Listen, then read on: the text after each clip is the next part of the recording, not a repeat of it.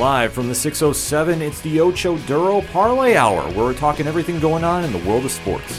Join in the conversation on social media with the hashtag ODPH, because here we go. Instead of looking deep inside every word I have to say, keep it simple. stupid. Welcome to an all new edition of the ODPH podcast, better known as the Ocho Duro Parlay Hour.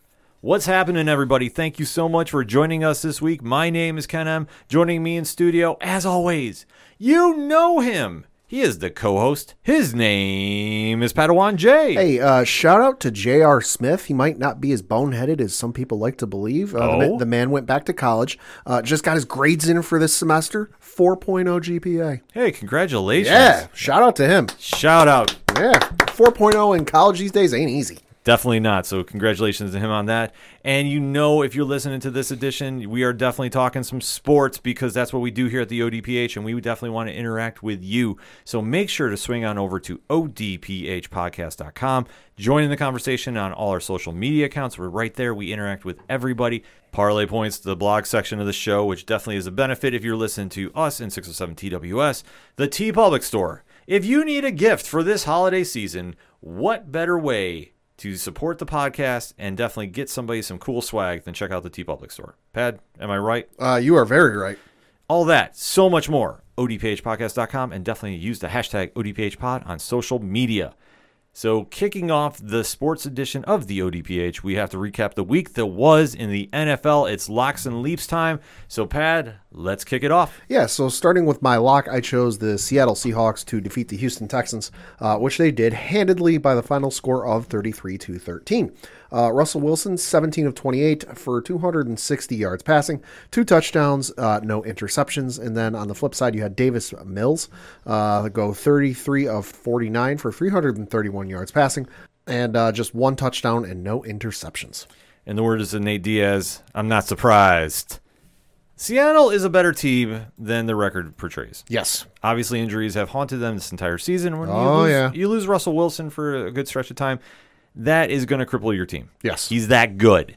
He can make an average team a great one. Now we're kind of seeing him back in the swing of things. And obviously, Houston. I'm trying to find nice words. It's the holiday season. Yeah. I mean, they showed up. Yeah. They scored seven Yeah. in the first quarter. So Yeah. Not really too much to write about because that team is just abysmal as Davis it goes. Davis Mills had a good performance. I mean, I, I got to admit, I did not know who he was. Uh, he was a third round draft pick this year Mm-hmm. uh, off, uh, out of Stanford for the Houston Texans. Uh, for being a rookie, you know, 331 yards against the Seahawks ain't bad. No, definitely not bad at all. But Seattle is the better team, and they showed it up. Yes. and that's and that's the whole thing because Houston is struggling just to get the offseason. They just got to Uh-huh. implode that team and just start over. But for Seattle, this was a solid win and something obviously to build from going into their offseason endeavors. Because playoffs, they're just not going to make it. It's just not not in the cards this year. Mathematically, they're not eliminated, but like you look at it on paper and you go, yeah, they're not going to make it. No, it's, it's just it's too much uh, too late. That's the problem. Yeah, because right now the only teams in the entire NFL that are eliminated are the Jets, Texans, uh, Jaguars, and Lions. So Seattle mathematically not eliminated, but they're five and eight and in last place in the NFC West. So theoretically they're eliminated. Yeah, theoretically they're out and just doing the eye test. With considering how tough the NFC West is, Oh Christ, yeah. and even the NFC North to a degree. I mean, Minnesota is struggling to hang on, but they're Yeah. still in the, in the contention talk.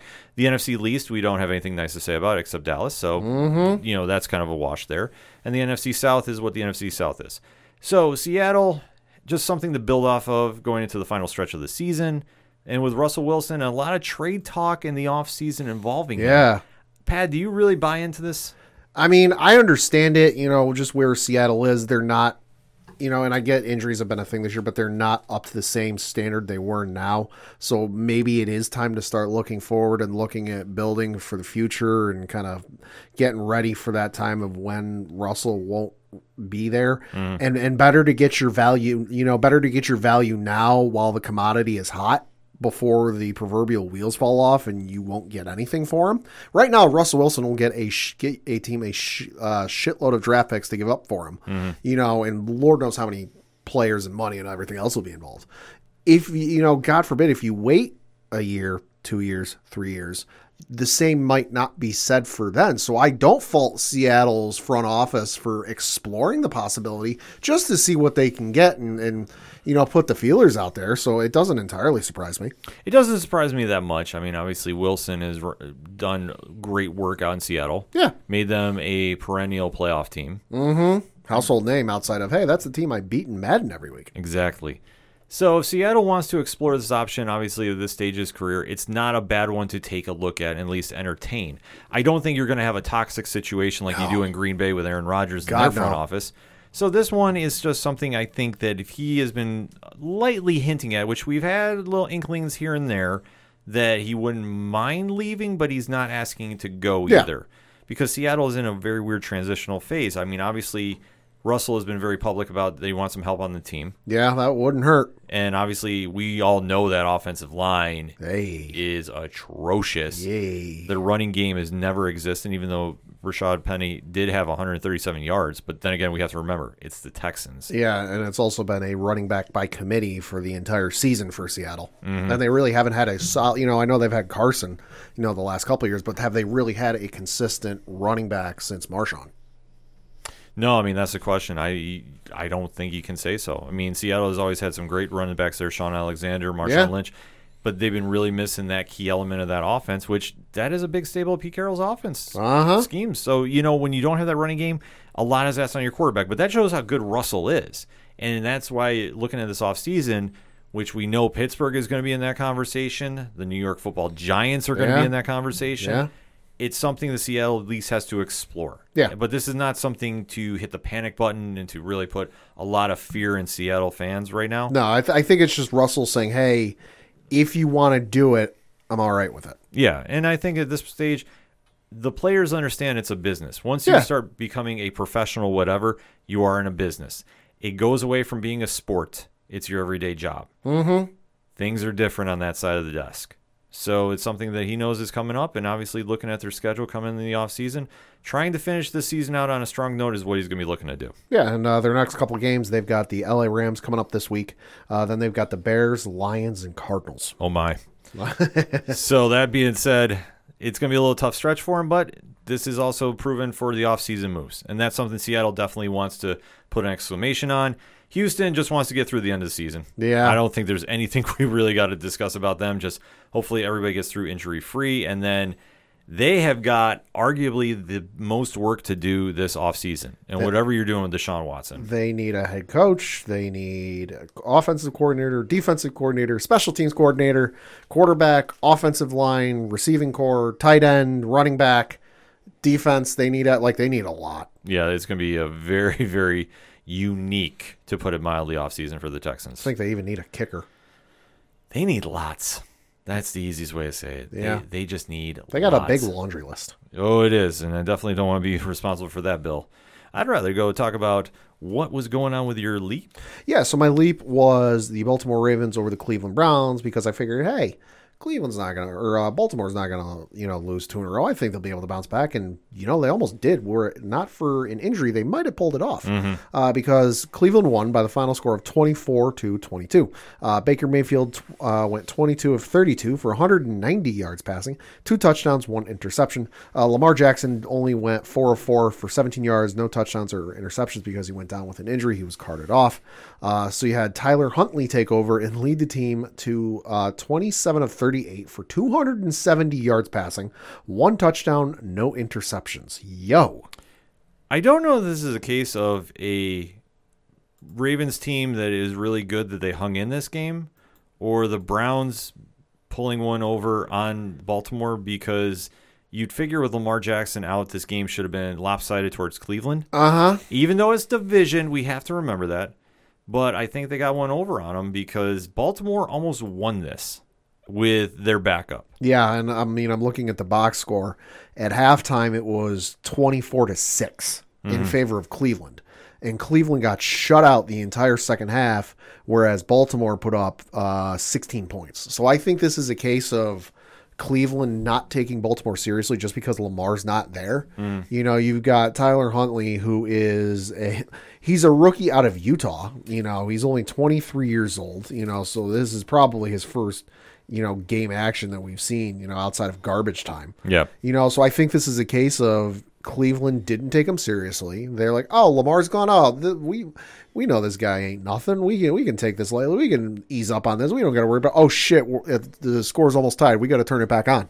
It's the one thing about the NFL that I know it's cliche at this stage, but any given Sunday, anything can happen. Uh huh. And I think that for the teams that think they can just completely turn it on and just run over a weakened team, Yeah, they're finding there's more parity in the league than they originally planned. yeah. This is why you you see a lot of teams, especially the great teams, that if they happen to be running up the score or have a big margin on that game, they won't pull the starting quarterback or some of the starters until it's absolutely guaranteed that the other team ain't going to come back. Exactly, because you never know what's going to happen, and that's why I say Baltimore almost pulled one off on them, and that's the thing that they were very gritty, and obviously this is a long storied rivalry too. Yeah. You knew both teams were going to show up for this. You know it's it was going to be hard hitting. It definitely was. Oh, yeah. But for Baltimore, I would feel I don't want to say this was a good loss, but at least you know that you could hang with a contender Yeah. With your backup. Now, obviously, we're not sure as we're recording what the status is going to be with Lamar Jackson. Last I heard was that the plan outside of anything changing was for him to play. Okay. So tentatively he should be back. So this should get Baltimore back on its usual routine. Yeah. If not, Huntley looks serviceable. Yeah. And especially against the Browns team, which on paper should be a lot better, but let's face it, once you get on that Sunday field, anything goes. And they definitely were not shutting anybody down. Their defense did look great though. Myles Garrett had a day. Oh yeah. But overall, Cleveland, this is one thing that you never know what you're going to get with them. I don't want to say they're like on that Atlanta level Yeah. where you don't, like, you legitimately don't know what team's going to show up. I think. Well, I think in that case it's a Chargers level. Yeah, I say you're closer to the Chargers level on this one.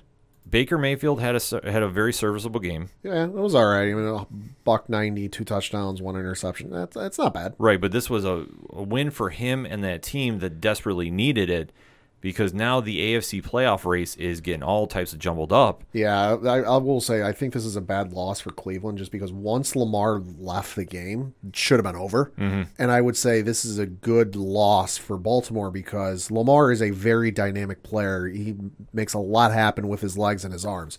But not having him there and having this result shows you, hey, Lamar does a lot for you, but you got a real solid team outside of him that you can hang with a team when your dynamic starting quarterback isn't in the game. Yeah, it's just something that Cleveland, like I said, they almost had one pulled off. This the big surprise on them. Yeah. that if, if you're not ready, this is what gets you bounced in the playoffs first round. Yeah. And for Cleveland, who still has a good chance about making it, but it's they're going to need a lot of help. it's the AFC North. Nobody wants to win this goddamn thing Exactly. because the the first place in this division changes on the weekly. But it goes to show, even with Pittsburgh in that mix too, how solid uh, each team is. Yeah. Like we talked about in the preview episode of the season, Cincinnati was going to be a surprise for everybody as long as they stayed healthy. Yeah, Cleveland should be a lot better than they are statistically, but listen, coaching issues and player issues. yeah, yeah. and you haven't had that consistency. Baltimore, we knew was going to be solid. Even at eight and five, you still got to like their chances about making some noise Yeah. when they get the postseason. Yeah, so you got Baltimore eight and five, Cleveland seven and six, Cincinnati seven and six, and then you've got Pittsburgh eight six and one. Uh, and then looking at the AFC playoff standings, you've got uh, there they are Baltimore in fourth place because hey they're a division leader. Cleveland is in the eighth spot. Uh, Cincinnati is in the Cincinnati's in the ninth spot. Cleveland is in the eighth spot because they win the tiebreaker over Denver based on head-to-head win percentage. Uh, and the division tiebreak was initially used to eliminate Cincinnati. Cleveland wins the tiebreak over Cincinnati based on head-to-head win percentage. And then you've got Pittsburgh right there, like hey, they're eight, they're uh, uh, or excuse me, they're six, six and one, uh, and they have a record, uh, and they are in the eleventh spot. Well, that being said, you know how tough this division is. I mean, Pittsburgh, yeah, they're they're done. We we don't even have to worry about them, but they're still going to scrap every game. Yeah. that's what Steelers football is. Uh huh. But for the Ravens and Browns, every game is really going to be amplified that much more going into this playoff season. Neither of them have an easy remaining schedule. Holy fuck. Break it down. Cleveland has the Vegas Raiders at home this coming weekend. And then they go up to Green Bay to play the Packers on Christmas Day. Uh, after that, they uh, travel out to Pittsburgh to play the Steelers, uh, week 17. And then week 18, uh, they finish at home against the Cincinnati Bengals. Ew. Then you've got Baltimore, who this coming Sunday are at home against the Green Bay Packers. Then they travel out to Cincinnati to play the Bengals in week 16. Week 17, they're at home against the Rams. And then week 18, they're at home against the Steelers. That is a brutal stretch Yikes. for both. The AFC North is going to be up for grabs, so that's why games like this mean so much. I'm going to pull up Cincy schedule. So you could, honest to God, you could see Cincy sneak through this and win off the win the division. Let me pull up there. Oh crap! Oh, Jesus, this is going to get real interesting because Cincy's uh, remaining four games are uh, they're next week. They're at Denver. Uh, then the week after that, they have two uh, back-to-back home games: one against Baltimore, the other against Kansas City, and then their game last game of the season is in Cleveland. That could be very Yo. interesting. That could be very interesting for their playoff hopes.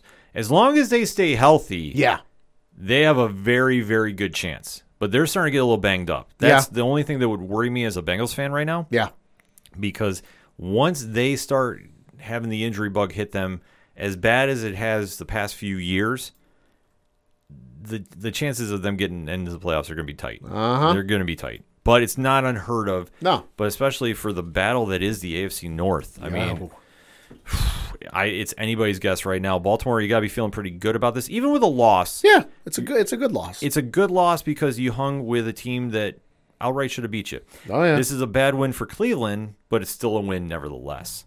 And then as they're going to be moving forward too, they got to face those Raiders, yeah. which is they're going to come in with a chip on their shoulder. I figured that they might have had a little something in the tank for Kansas City, but unfortunately I was wrong. So for my leap this week, yeah, this Yay. was not good. Pat, you want to break it down?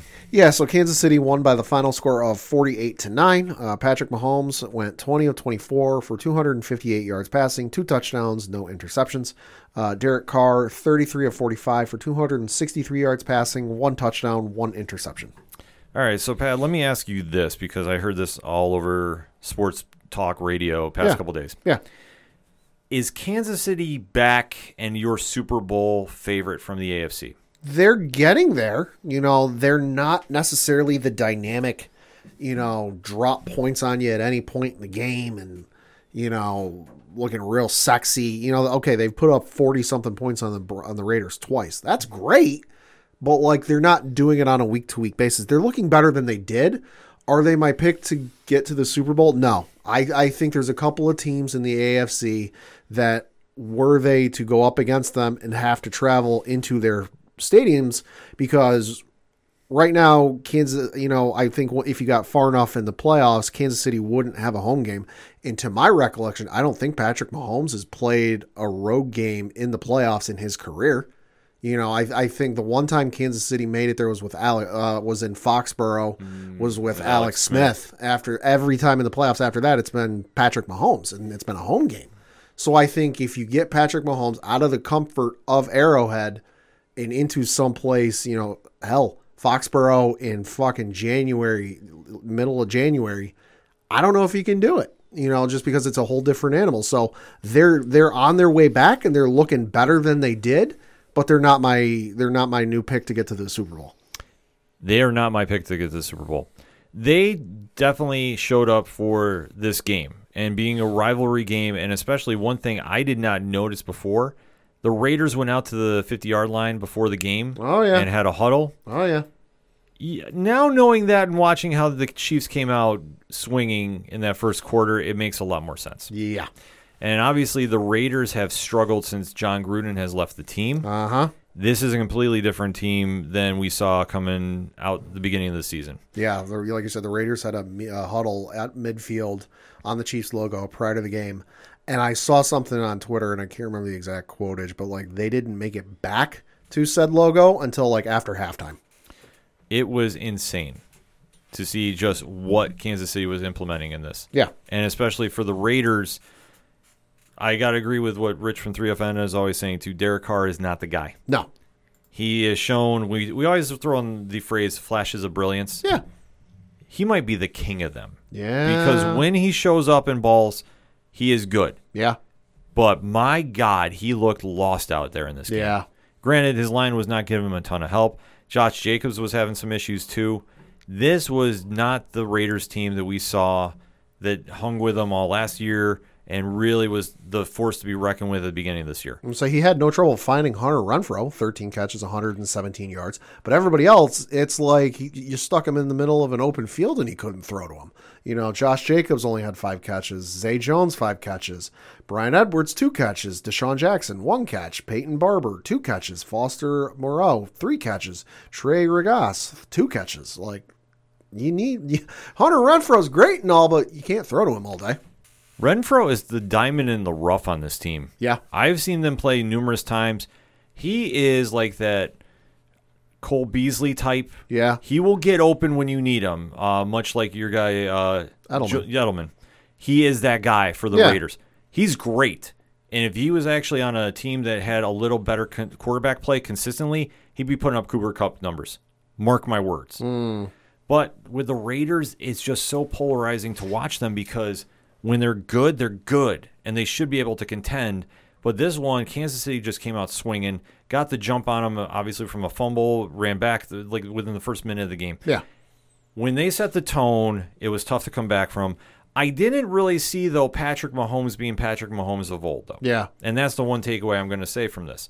This is a great win for Kansas City. Don't get me wrong; they definitely implemented their will. This Raiders team is not the same Raiders team though that we've seen. No. But I would not crown Kansas City the Super Bowl AFC representative just yet. No. I'm not there with them. I thought they did what every good team does against a bad team, and that's beat them and beat them pretty well. Yeah. Granted, there was a little more incentive after the huddle dance, Yeah. but they got the job done. But I did not really look at this team and go, man, this is the offensive juggernaut that everybody was fearing was going to come back. I mean, the Raiders did keep Tyreek Hill in check under 100 yards. Yeah. And they definitely shut down Travis Kelce. Oh yeah, Travis Kelce, uh, three catches, twenty-seven yards, no touchdowns. Yeah. I mean, so, he was only targeted four times. But still, I mean, for Patrick Mahomes, that's his two go tos. Yeah. If you hold them underneath 100 yards, you should win that game outright. Well, and I know everyone's talking about Josh Gordon getting a touchdown, which hey, great, but it, two catches, nine yards. Yeah, I'm sorry. I can't. Like, I- hey, it's a it's a feel good story that the man came back for like the ninth time and caught a touchdown pass from Patrick Mahomes. But like, hey, it's Patrick Mahomes. I could run a route in the NFL and he could throw me a touchdown pass. Yeah. You know, but two catches, nine yards. You know, like I said, they're on their way and they're looking better than they did. But am I ready to sit there and go, that's my team. That that's the AFC reps? No, No, I definitely see him facing a tougher team like Baltimore or even Tennessee or even New England. or New England too, having a real tough time with them. I really do. I think that their defenses will give Patrick Mahomes some fits. And I don't think that this is the same old Mahomes that was surprising everybody Yeah. with the behind the back passes and whatever. Can't do that in the playoff against a, a Belichick team. I'll say the other thing we got to remember too is Patriots haven't played the Chiefs this year. They won't play the Chiefs this year. Played them last year, held them in check till like halftime. I forget what it was. That was with nine or ten of our defensive starters sitting out the year because of COVID. Mm-hmm. That we held them in check until about halftime. And I, I remember sitting there watching that game because I think it was a Sunday night game. And I'm like, you have to score. You can only keep Mahomes contained for so long, and and they didn't. But with the offense the New England Patriots have now, and the defense is what it is. That is what it is. And as good as they are, with all of their defensive starters back, you know, and as well as they're playing, they're going to get. They would give Kansas City fits in New England in January. I'll give you a point spread. I take the Pats with seven. I'd take that. I'd take them seven outright if they were going to match up today. That's how confident I feel about the Patriots beating Kansas City. Because I'm sorry, I thought this is a good win. Yeah. And obviously 48 points. I know it's a blowout. uh, It's a bad team. Yeah, exactly. It's against a bad team. I still haven't seen this quality play against playoff contenders. Yep. And I'm sorry, the Raiders are not. At this stage, they are not. I hate saying this, but Yeah. it's a whole different team. I'll say because I'm looking at their schedule uh, of the teams that are in playoff contention right now. Uh, they beat Cleveland. Cleveland's still technically in playoff contention. Lost to Baltimore. Lost to the Chargers. Lost to Buffalo. Lost to Tennessee. They beat Green Bay, although asterisk that Without was Aaron Rodgers. Without Aaron Rodgers, they beat Dallas, which hey, congratulations. You know, so you got you got not a good record there. Three and four against the playoff teams. That's the way I count it. Yeah, And two of them were with asterisks, too, the wins. yeah. So you have to, to uh, throw that all together, and that's why I say for everybody that's screaming it's going to be Kansas City versus Tampa Bay against in the Super Bowl, ah, pump the brakes just a little bit. The AFC is a lot better than you think it is. Mm-hmm. So I would not exactly be willing to crown Kansas City, especially after a blowout loss like this. Yeah. I'm sorry. Yeah. Looking at the remainder of their schedule, it's not exactly a, slam dunk either. Uh, no, so this coming Sunday, uh, they're going to uh, Los Angeles to play the Chargers. Uh, then they have a home game against the Pittsburgh Steelers in week 16. 17, they're going out to Cincinnati to play the Bengals. Uh, week 18, they're going out to Denver to play the Broncos. Broncos looked like the only easy game on that schedule. Uh huh. So Kansas City, little challenge facing you forward. Yep. And the Raiders, I mean, obviously the season is going to be done. Yeah. I hate saying this. Like I say, I hope everybody hears the pain in my voice about Yeah. this. Last place in the AFC West, six and seven record. Uh, in the AFC, they are currently in the 12th position. Yeah, so it's going to be a tough road for them. I know mathematically still in the in the talk there, but Yeah. There's still a lot of teams ahead of them. And after that performance on Sunday, I mean, I, I just don't see how this team is going to bounce back. They, they, I think they essentially need to win out with a lot of help. Uh, so for the rest of their games, they are going to Cleveland to play the Browns. Uh, this is on this coming Saturday, I should note. Uh, week 16, they have a home game against the Denver Broncos. Week 17, they are going out to Indianapolis to play the Colts. And then week 18, uh, they are closing out at home against the LA Chargers. So they essentially, I would say, without reading anything or doing math or anything, they need to win out with a ton of help. Yeah, so I mean, anything is possible, but I think Kevin Garnett. yeah, but I think it, this is improbable. So Yep. we're gonna have to rule them out. It's not a time for them to relax. Unlike Aaron Rodgers, Oh, boy. Who still has taken stake in the city of Chicago, Uh huh. Increasing his ownership. Aaron Rodgers doing Aaron Rodgers things. I think at this point he owns part of the Cubs, White Sox, and Bulls. Oh my God, he is just putting on a performance, and I know people were worried about because I guess their record after a bye week is not so hot. Yeah, I heard something to the tune of that too. Yeah. Yes, but Aaron Rodgers decided to say, "I am not listening to anybody. I'm just going to do what I do best." Aaron Rodgers decided to say, "Fuck your statistics." Exactly. Break it down, Pat. Uh, so yeah, Packers won by the final score of forty-five to thirty. Uh, Aaron Rodgers, twenty-nine of thirty-seven, and three hundred and forty-one yards passing, four touchdowns, no interceptions, helping my fantasy team out. Same here. Uh, then you had Justin Fields for Chicago, 18 of 33, 224 yards passing, two touchdowns, two interceptions. Chicago. It's bad. Uh huh. It's real bad. You got David Montgomery as a running back who ain't bad. You know, I picked him up in fantasy this week because I needed a back because injuries and COVID. But you know, David Montgomery's okay. This is one of those situations at the end of the season you got to implode the team. Hey, let's not forget they have Jimmy Graham on their team. Exactly. I forget that every every uh, year, all the last couple of years. well, considering about where they should be at this stage in the game, Uh huh. they just have not lived up to performance. Their offense is anemic. There is nothing to it. Yeah. Well, I'd say I'm willing to bet he doesn't have that great of an offensive line uh, for Justin Fields to really get anything done. and especially being a rookie this i don't feel it's it's Oh, right to say hell. oh fucking hell, he's got sacked 33 times. yeah i don't want to feel it's fair to say Hey. this is like on the tua disservice that happened to him at the beginning of the season of his career No, yeah, yeah. but there are parallels Yeah. a little bit i mean Yeah. obviously they've been doing the quarterback carousel out in chicago which i Wasn't that because of injury? Like he got hurt and they put Dalton in there, but then Dalton got concussed, so they put Fields back in there. It wasn't necessarily a full blown Fitzpatrick Tua because that was egregious. This I think Yeah. this I think was at least a little merit based in that Fields got hurt, so they put Dalton. Or, so no, Dalton started the season, yeah dalton started and then then he got hurt and they put Fields in. So then Fields got hurt and they put Dalton back in. Dalton got concussed. And that's when they put Fields back in. I could be missing a few in there, but that's the ones I remember. it's just one of those weird things they've been doing out there but let's face it chicago has not been chicago in quite some time Chicago hasn't been Chicago since they went to the Super Bowl. Honestly, that is uh, uh, no lies detected there, and it's just it's sad because I mean for for being a historic franchise as they are, Oh yeah, they just cannot put it together right now, and it's just such a mess out there that you have to go through at the end of the season and really decide is Matt Nagy the guy. I think they should get rid of him. I'm oh sorry. hell- yeah, no, he needs to go. I don't want to see anybody get fired and lose a job, but let's face it, he's not the guy to lead this organization. Yep, He's not. yep. For being such, you know, a guru, uh, where is it? Uh huh. This offense looks, like I said, anemic, if I can use that terminology. Oh no, you can. There's no signs of anything to this to spark your fan base to get excited about you with the, that side of the ball. So Justin Fields statistics, uh, he has 1,585 yards passing on the season, which is good for 31st in the league. Six touchdowns, which is tied for 30th in the league, uh, 10 interceptions, which is tied for 18th in the league, and then he has a QBR of 27.3, which is good for 31st in the league. Yeah. I mean, it's just so bad out there. Yeah, no, which I mean, I think you can hold on to Fields for at least a couple more seasons. You have to give Fields another chance. You Like, got to give him a shot. You got to give him a decent running game because he was the leading rusher on Sunday with nine carries, seventy four yards, no touchdowns. Like I said, Montgomery ain't bad. You know, he's he's an okay running back, but you need something a little better behind him, and then you just need something to throw to. I mean, Damiere Byrd, two catches, seventy six yards, one touchdown, was your leading receiver. You know, then you had Jakeem Grant Sr., one catch, 46 yards with one touchdown. Like, I'm looking at the the receivers they got. Allen Robinson's the only one that jumps out to me for like a, people usually pick up for fantasy. He only had two catches, 14 yards, no touchdowns. You've got Jimmy fucking Graham on this team who had, whoop, where'd it go? Uh, two t- cat- catches, nine yards, no touchdowns for the season, folks. And now he could have been injured. I'm not sure.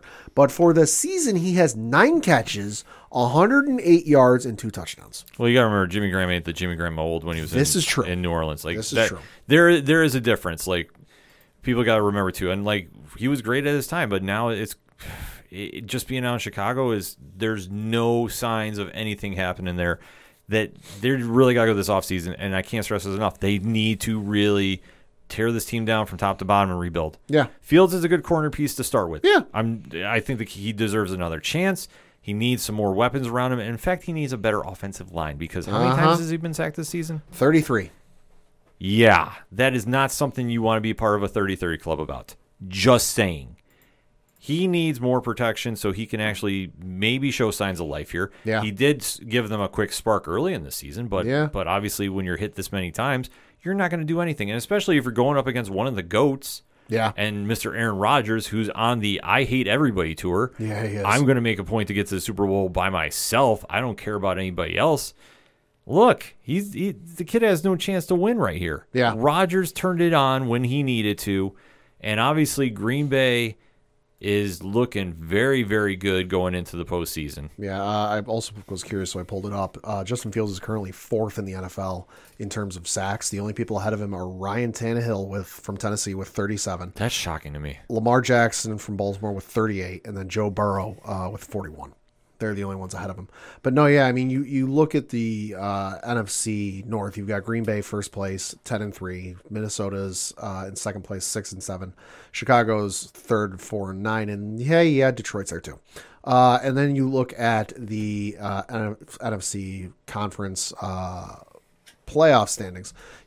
Green Bay sitting in first place, uh, and they win the tiebreaker over because them, Tampa Bay, and Arizona all have the same record. Uh, Green Bay is in first place because they win the tiebreaker over Arizona and Tampa Bay, best on best win percentage in conference games. Rodgers, man. The, the NFC runs through Green Bay, and it's fucking cold in Green Bay in January. Oh, I, I could say he definitely wants that rematch with Brady. Uh huh. He wants that in the worst way possible. Because if, and I stress if, this is it for him in Green Bay, he wants to give them a chip on the way out the door. Oh yeah. Now, we don't know what's going to happen in the offseason. Obviously, there's a lot of speculation going on right now. A lot of him, rumors. Him to Pittsburgh is gaining a lot of heat if you want to buy into it. Yeah. But you also have to think if he wins a Super Bowl, could he walk away from that city? I don't know. I think so. I I genuinely, legitimately think so. That I think things with the front office have gotten that bad that barring some sort of miracle and something miraculous happening with with the front office and his relationship, I honestly think he could. I, I wouldn't like to see it, and it'd be weird as shit to see him in any other uniform other than Green Bay. It'd be Tom Brady, Peyton Manning level of like it's weird to not see them in that usual jersey. Mm-hmm.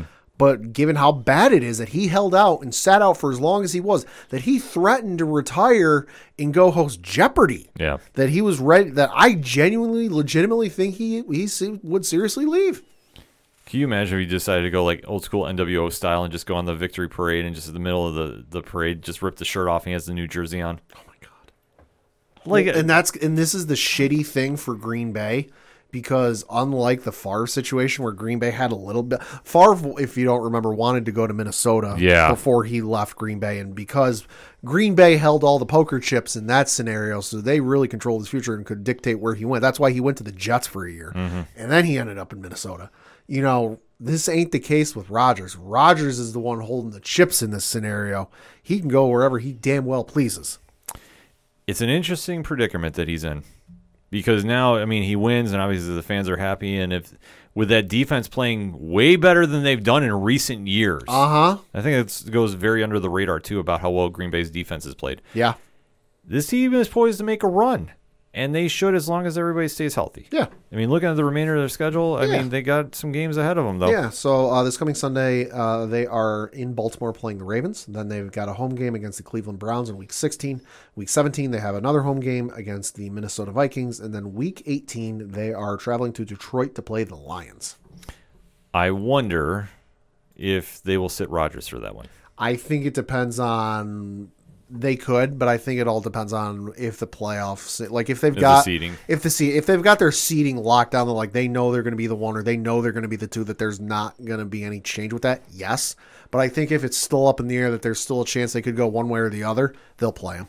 I think it's something they got to consider though with the extra week added in this year. Yeah, That that's something that we are not talking about a lot, but Yeah. I know obviously when you start resting players for the playoffs, that has to be taken into consideration. So Oh, yeah. Depending on how a team is feeling about their seeding, you might see a lot of people sitting week 18. no, yeah, because I think the last week of bye weeks was this week, and I know the Patriots were off this week because a buddy of mine asked, "Oh, what, who are you guys playing this week?" I'm like, "We're off." He's like, "Wait, are you serious?" I go, "Yeah, you got the added week, you know, at the end of the year. So this is the latest bye games have been this year. So I think any team having, you know, it's in playoff contention that had a bye week this week, you're looking real sexy." Yeah. you know but i'm looking at uh, arizona's remaining games you know just because hey it's them green bay and tampa bay arizona's last few games are at detroit uh, home against indianapolis at dallas and then home against seattle so boy that'll be interesting uh, and then the bucks uh, remaining schedule are at home against new orleans in carolina uh, in new york to play the jets so lol uh, and then at home against the panthers to close out the year Interesting schedule to finish everything out, man. It's going to be an absolute race to the end. Uh huh. Because that that Buck schedule, there's one game in there that might give them issues, and that's against New Orleans. Uh, because uh, they the one other time they played this year was the 36-27 loss uh, in Week Eight. So that's that's the only game I think I could see being competitive. The rest of them, yeah, not so much. Definitely not so much. So let's take a quick lap around the league and close this segment out. Uh, Pittsburgh took an L to Minnesota. Hey, Little wild scenario there. shout out Chase Claypool. Where did he go to college? Uh, Notre Dame. Oh yeah, that's true. He's a coach guy. That's that Notre Dame. That's that Notre Dame smarts. Uh, I- lending you credit. I know. I was so hoping Coach came down through for this episode, but and uh, if you haven't seen the promo Ryan Clark cut on him on Get Up on ESPN, which that's what it was. That was a promo. yeah, Nothing wrong was said by Ryan Clark. absolutely not. I agree with everything he said about that. Listen, you gotta be smarter in those kind of situations. You got you got to go Larry Fitzgerald on it. Running back to the ref to hand him the ball. Running back to the line of scrimmage to get ready because hey, you ain't got time to screw around. No, and the fact that he decided to go taunt. I mean, seriously, you cost your team that game, and Yeah. I'm sorry, maybe they do this at Notre Dame. I don't know, but this is one of those situations that he's got to be smarter about this when he's in the pros. Uh-huh. And moving forward with it, Pittsburgh. I mean, their season's done. Yep. I mean, I hate saying it, but that tie was already kind of the Screwing them over. yeah one of the nails in the coffin, and I think this game definitely put them away. So nothing real nice to say about there. Atlanta. Who is Atlanta? What is Atlanta? Atlanta won. Hey. 29 to 21 against doesn't happen often. very depleted Carolina team. S- Let's see, going around the board, New Orleans beat the Jets 30 to 9. I mean, at this point, who hasn't beaten the Jets? Yeah, I know. We, we don't have to really elaborate too much about that. Tennessee shut out those Jacksonville Jaguars. Urban Meyer still on the payroll as we're recording. Yeah. I mean, that's all you can really say about that game. Uh, payroll subject to change though. Yeah. So stay tuned. Dot dot dot. Dallas defeated their division rival, the Washington football team, twenty-seven to twenty. Denver beat Detroit thirty-eight to ten. Those Los Angeles Chargers Hey, took it to those New York Football Giants, thirty-seven to twenty-one. shout out Mike Glennon. Yes. Rough game. Uh huh. Rough, rough game. In an overtime thriller, San Francisco took one from Cincinnati, twenty-six to twenty-three. Two former Patriot quarterbacks went on uh, OT game-winning drives. Just Th- want to say. This was insane. Like I, I was sitting there watching this game, and I'm like, San Francisco is really hanging in here, and, Uh-huh. and especially they were up. But you know, give credit to Cincinnati. This was a fun game to watch if Oh you God, get a chance to. And well, that's why we say with those Bengals, if they're healthy and they get into that postseason, Uh huh. I would be slightly scared about this. Like I said when I earlier when I read off the schedules, you know, for the Browns, the Bengals, and then the Ravens, I could as rough as the Browns and Ravens have it, I could see the Bengals sneaking through and winning the division. Oh, absolutely. I can definitely see that happening too. Like I say, don't sleep on them. That's what we said in the preview episode. Those Los Angeles Rams defeated Arizona 30 to 23. Yeah. And I know everybody's saying about OBJ and blah blah blah. Like, listen, this was a hard fought game. I'm glad for Stafford. Yeah. He finally got some help. Arizona made a lot of mistakes in this game, though. A lot of mental errors. Yeah. So this is something for as well as they played this year, they gotta clean up. Because especially if you're making this many mental mistakes at the end of the season, Yeah.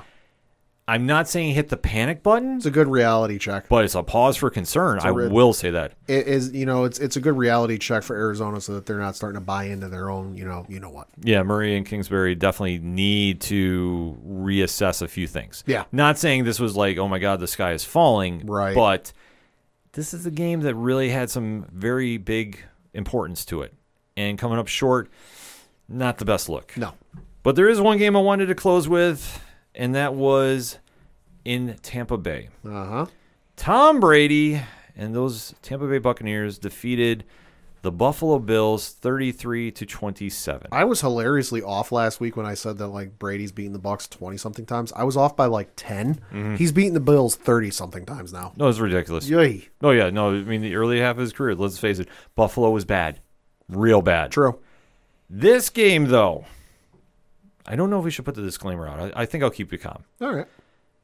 This game, the Bills were down twenty-four to three at halftime. Yep. I contemplated turning the game off. Yeah, I will admit, I I got back watching the game from uh, my local establishment I went to with uh, Rich from 3FN because we usually watch the games uh, for the Sunday ticket.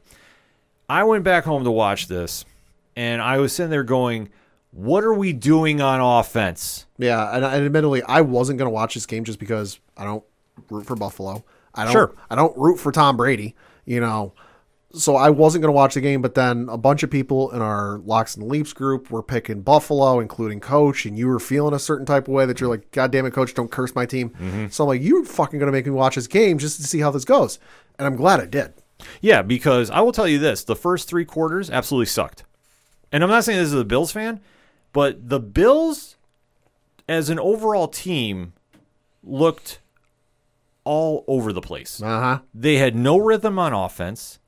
The defense really was struggling on every single play. They just looked very lost. Like they did not focus and hone it in. That's why Tampa Bay got 27 24 on them. They'll say. Buffalo also didn't have Buffalo looked to solve his running game issues from the week prior, but not having a running back get a carry until like the second half. Exactly. And this is why I can't stand how Brian Daboll called the game. And I'm sorry. His play calling, doing, uh, we'll, we'll, we'll throw it in wrestling terms. Sure. This 50 50 booking stuff he does between we'll do one half all run and the other half all pass is not working. No. Because that's how it's coming across to me. Or one quarter we'll pass and then we'll run for two quarters and then we'll come back and pass. That's what you do when you're new new playing Madden. It's not working. And we saw it happen right here. Because what is the one thing I've been saying all season with Josh Allen? You know what? It wouldn't kill you to fake a pass and run. Yeah. Lo and behold, fourth quarter, we finally decided to come to that resolution. And we finally got the ball moving in our favor. Yeah. He did that. He had a masterful drive down the field.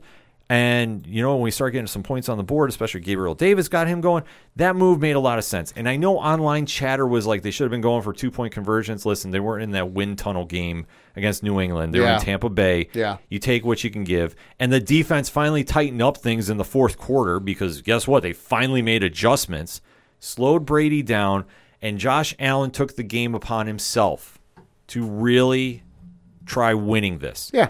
And you know what he did? He faked pass and ran. He took what the team gave him, and that's what he did. He got the ball to Singletary, and actually, Singletary was running good routes. So once you have that balance, guess what?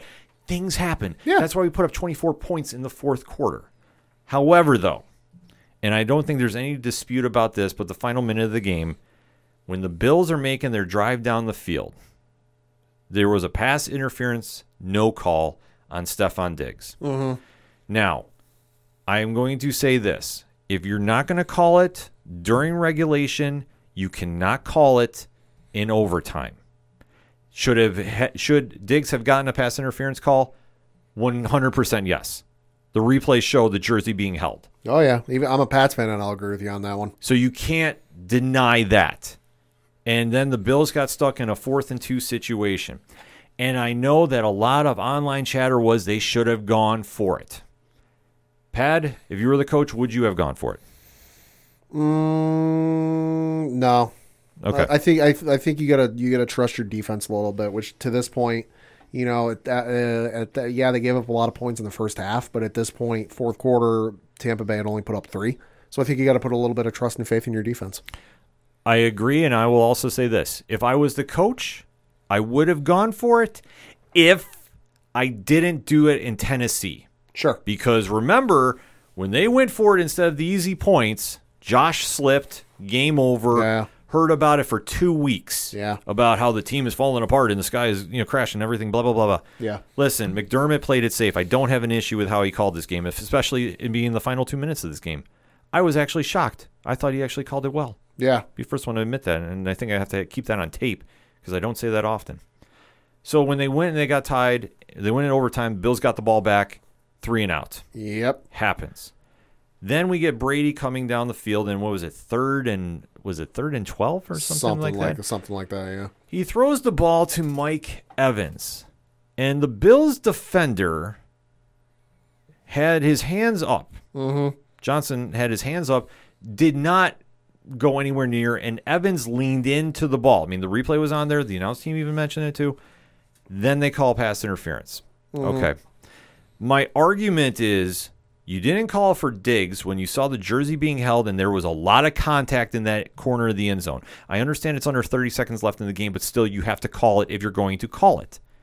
You can't call that pass interference with Evans when he is the one initiating it and turning his body into the defender to change the route. Mm-hmm.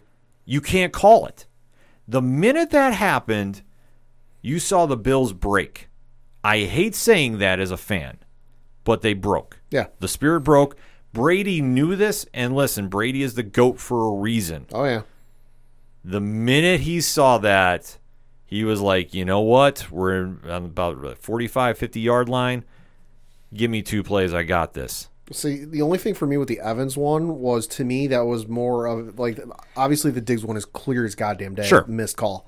To me, the the the Evans one though, that to me was like a bang bang play at first. That like, did they blow it? Yeah. Did they miss it? Yeah. But that's a product of not being able to look in, go back and replay and check and do this and that. Because let's face it, if they did that in the NFL, the games would get extended by forty five minutes. You know, but I think that was more of a they they missed it, but it was bang bang. You know, quick play still missed it, but I think that one was more. I can understand missing that one more than the Diggs one. I, I could I see that point, but what I will say is, why are we then New York not stepping in and checking it? I don't know if they can or not. See, see, that's the thing because obviously we don't have coaches' challenges. So that's because that's what I was sitting there thinking. Like, wait, how are you able to do this and you can't question a play like that? Because I would have, like, I've been like, yeah, you got to question a flag on that. Like, seriously, you. There is a lot of stuff, and maybe this is just my anger coming out because I've been I, Sunday night. I was pretty lit about this. Not gonna lie. This is one of those situations. The consistency of the refs throughout this entire game, pretty Yeah. much, was atrocious Yeah. and it came obviously out the worst possible times. So now the Bills took the L, currently seventh place in the playoffs. I'll say, hey, you had a running a rusher crack 100 yards rushing. Oh, wait, it was your quarterback. Still, I'll take it because you know what? At least Josh was smart enough to figure this game out and take what the defense gave him. And for Tampa Bay, like it's a good win, but I'm going to say something maybe a little hot. I didn't think Brady looked that great in this game. He looked all right. He looked all right, but I think down that stretch, It's it, it's a concerning win for Tampa Bay. If if anything, like it, it's a win. Yeah, it's in the win column. Yeah, you know you're set up real nice for the playoffs. But to me, it is a very concerning uh, win just because you look at Buffalo and, and the kind of recent history they've had, where okay, you beat you beat Buffalo, but they've been on they're on a two game losing streak now. They lost that brutal knockdown dragout game, you know, at home against New England. You know, they blew out the Saints 31 to 6, you know, but then they got the, the ball ran down their throat, you know, by uh, Indianapolis. They beat the Jets, but again, who hasn't beat the Jets? Yeah. You know, and then they lost to Jacksonville. So this is a team that like should the game should not have gone to overtime. No, absolutely I- not. If if all I all things considered, I think Tampa Bay should have won. Now, without taking how the game actually went out of it and all the rest and all the other things, just like on paper looking at it, Tampa Bay should have won this game by at least two scores. Mm-hmm. You know, this this shouldn't have been the scenario where you know, Tom Brady's in the Atlanta Falcons situation from the Super Bowl. You're up 24 to 3 at halftime and you almost fucking blow it. Like Yeah. that to me is concerning cuz Buffalo is good, but they're not as crisp as they were the last couple of weeks. No, I'll, I'll give you that too. Brady should have blown him out. Like the fact that he allowed him to come back in the game. I mean, I'm happy as a Bills fan, Sure. but I would be scared, uh, sugarless, if I was a, a Buccaneers fan. 'Cause That's a, this is a bad win for them. They should have actually taken the Bills out of contention and just absolutely blown this game out. So that being said, they did get one away with the refs, and like I say, I believe you're right. The they, Bills couldn't uh, question that Yeah. in the, that time period. See, that's how fired up I got. I can't even think straight about it because when I'm having my flashbacks, I'm getting all amped up because this is the game the Bills should have had, and we have inconsistency with our refereeing again. Yeah. This is coming back to haunt, and this is this was on both sides of the ball. Oh, yeah. But this is the thing that you, if you're going to blame something on the refs, I blame the inconsistency. Sure. Call it both ways if you're going to call it, but you can't call that one a non-pass interference, and then on the other side you have a guy that leans in. The Yeah, but at the same token, though, it's like we say with the UFC. Like, is the refing in UFC or is the judging in UFC shitty? Yes, but that's why you fight in a UFC fight to where you don't need to go to the judges. Oh, I agree. You don't leave it in the judges' hands. Was the refing in this game shitty? But that's why you should play better so that it doesn't come down to the refs, and the refs can't play a factor in how this game comes out. Oh, I grant you. No, I grant you. Once you got into overtime, sure. No, I I will give you that. But I'm saying the, the Diggs no call that was a factor in this game. Oh, I agree with and, that, and that's Yeah. the thing. Had that call been called correctly, different ball game. Sure. But they took what they got, and the thing is, the Bills should have drove down the field a little better in that f- first drive when they got the ball back. Yeah. I'm not saying you blame it solely on that factor, but I think the that is a factor that's noteworthy of how this game came out, though. That's where my argument is with it. Yeah. So we'll have to see how the Bills bounce back. Carolina is next on deck for them. Yep. Uh, and then they're up in New England the week after that for week 16. Week 17, they're at home against Atlanta. Yo, Atlanta coming to Buffalo in January. Yikes. uh, and then the final game of the season is at home against the New York football Jets. Well, this is the question mark we have for the Bills. Should we beat Carolina? Yes. New England, debatable since obviously it was close last time. Yep. We'll have to wait to see how things are different in Foxborough. Obviously, the wind is going to be a different story up there. In theory. In, never know. In theory, Atlanta should be a win. The Jets should, Should be, a win. yeah. So they should go th- at least three and four on the remainder of the season, if not four and 4 Mm-hmm. It all depends though on what Bills team we get to show up this week. I think you're going to see the bounce back this week. I think you're going to see. It depends if, if Josh Allen is still in a boot because I know they were watching his ankle because he took a Yeah. bad shot late in the running down the field. Yeah. and he gutted through it because he's Josh Allen. He, that's what he does. Uh, we got the Maserati. Oh, God. So listen, the Maserati's got to take on anybody. I'd rather him take on Carolina than go to Foxborough. Give Josh the week off. I know I'm going to catch a lot of heat about saying this, but listen, yeah, you are. I don't care. Carolina is that bad that if we can't beat them with a Maserati, we shouldn't be going to the playoffs. And if Josh is in the game, this game should be done by halftime. Score should be like 35 to nothing. If this team is a real contender. In fact, I haven't seen the point spread. Give this as my lock this week. Buffalo over Carolina. Let me pull that up. Let's see. I'm pulling it up now. Uh, Buffalo by 10 and a half. Done. Lock that in. Because if this team's a real deal, this is what they're going to do. Uh, weather forecasting for those of you who are curious uh, for Orchard Park, New York, uh, this coming Sunday is cloudy and 33 degrees. Good. I hope it snows. Whoa. I want it cold. I want it bitter. Just like how I am right now. Somebody hit up Jim Cantore, see if we can't make that happen. Oh, do something for it. See, now I'm getting fired up about this because talking about that game is bringing back a lot of those emotions. Football's great when your team is off. Yeah. But when it loses a heartbreaker due to egregious refereeing calling in the fourth quarter, it makes it a little bitter for the week. So we'll just end the segment right here. A lot of football action going on. Week 14 in the NFL. Hit us up on that hashtag, hashtag ODPHpod. What is your takeaways from the NFL action of week 14? How is your team doing? Are you angry like I am? Are you sitting content? Are you Patriots fan who's just saying, you know what, we got the bye this week. We're looking okay. Let's have that discussion, shall we? We're going to take a quick break. We'll be right back. April 1st, 2022 will mark the 10 year anniversary of the biggest professional wrestling bout of all time, and at long last, Julio has agreed to travel into the bowels of the beast that is sports entertainment. In the Contrarian's first ever Patreon exclusive miniseries, we'll be deep diving the complex story of what was billed as once in a lifetime The Rock versus John Cena. Join us as we cover the fictional and real rivalry that led to the biggest money match in the history of an industry while paralleling the movie careers of John Cena and Dwayne Johnson. Part 1 will look at the careers of The Rock and John Cena leading into 2011, including their early entries in the world of acting with The Rundown and The Marine. Part 2 will see The Rock's return to the world of professional wrestling after seven years away as he challenges John Cena to a match in the main event of WrestleMania 28. We'll discuss the year long build as well as the movies that came from it Fast 5 and The Reunion. In Part 3, we'll recap the infamous Summer of Punk, the legendary John Cena vs. CM Punk WWE title match from Money in the Bank 2011, and the UFC veterans foray into out of ring acting, Girl on the Third Floor. The Contrarians travel back in time to Miami, Florida in part 4 for the history making, record breaking bout between two of the biggest stars in entertainment and follow it up with the WWE produced Once in a Lifetime documentary. And in the finale, we'll look at the fallout and legacy of the feud and match, as well as the men's recent work in the world of acting, with 2018's Skyscraper and 2021's Vacation Friends. Part 1 drops on December 20th. Be sure to head over to patreon.com slash Contrarian Prime today to select your tier. Just a $1 subscription will get you access.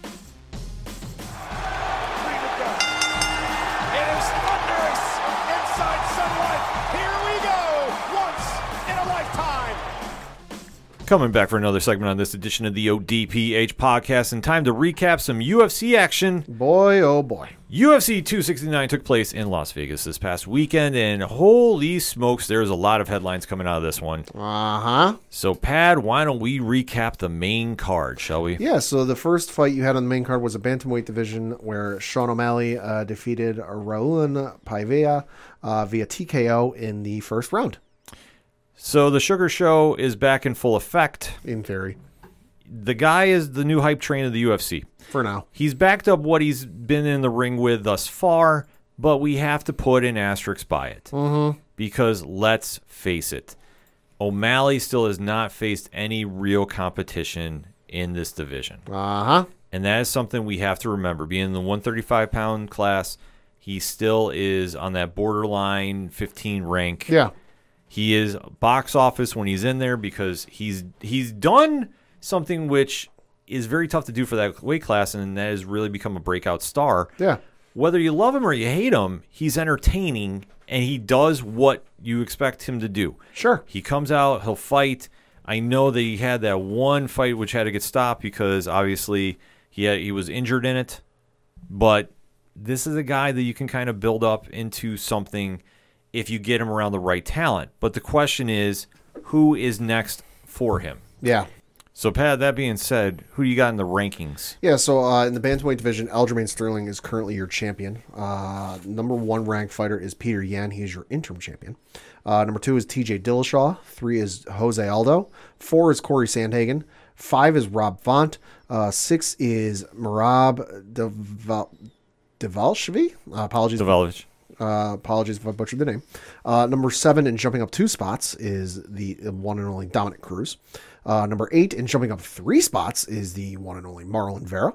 Uh, number nine and jumping up one spot is Marlon Moraes. Uh, number 10 and dropping two spots is Pedro uh, Munhoz. Uh, 11 and jumping up two spots is Frankie Edgar. Uh, number 12 is the uh, is Raphael Assunção. Uh, and then 13 is Sean O'Malley. All right, so Sean's finally cracked in there. Yeah. Whew.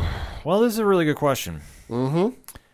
I don't know necessarily. I think you got to give him somebody really around that like 10, 11 rank. Yeah, let's say give him Edgar. Give him Frankie. Frankie would be, would be good. I know if they want to try running back against Marlon Vera, that could be something too. Yeah. Um, I don't know if they would.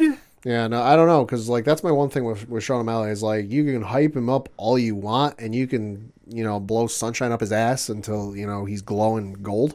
but like until he beats a name, you know, I'm not ready to buy in on it just because uh, he's got 16 professional matches under his belt now. He's 15 and 1.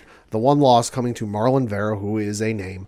You know, outside of that, he's uh, undefeated. He's won all of his other fights in the UFC, which it's great. He's on a three fight win streak and he's knocked all three of them out, but they're all names that I go, wait, who the hell are you?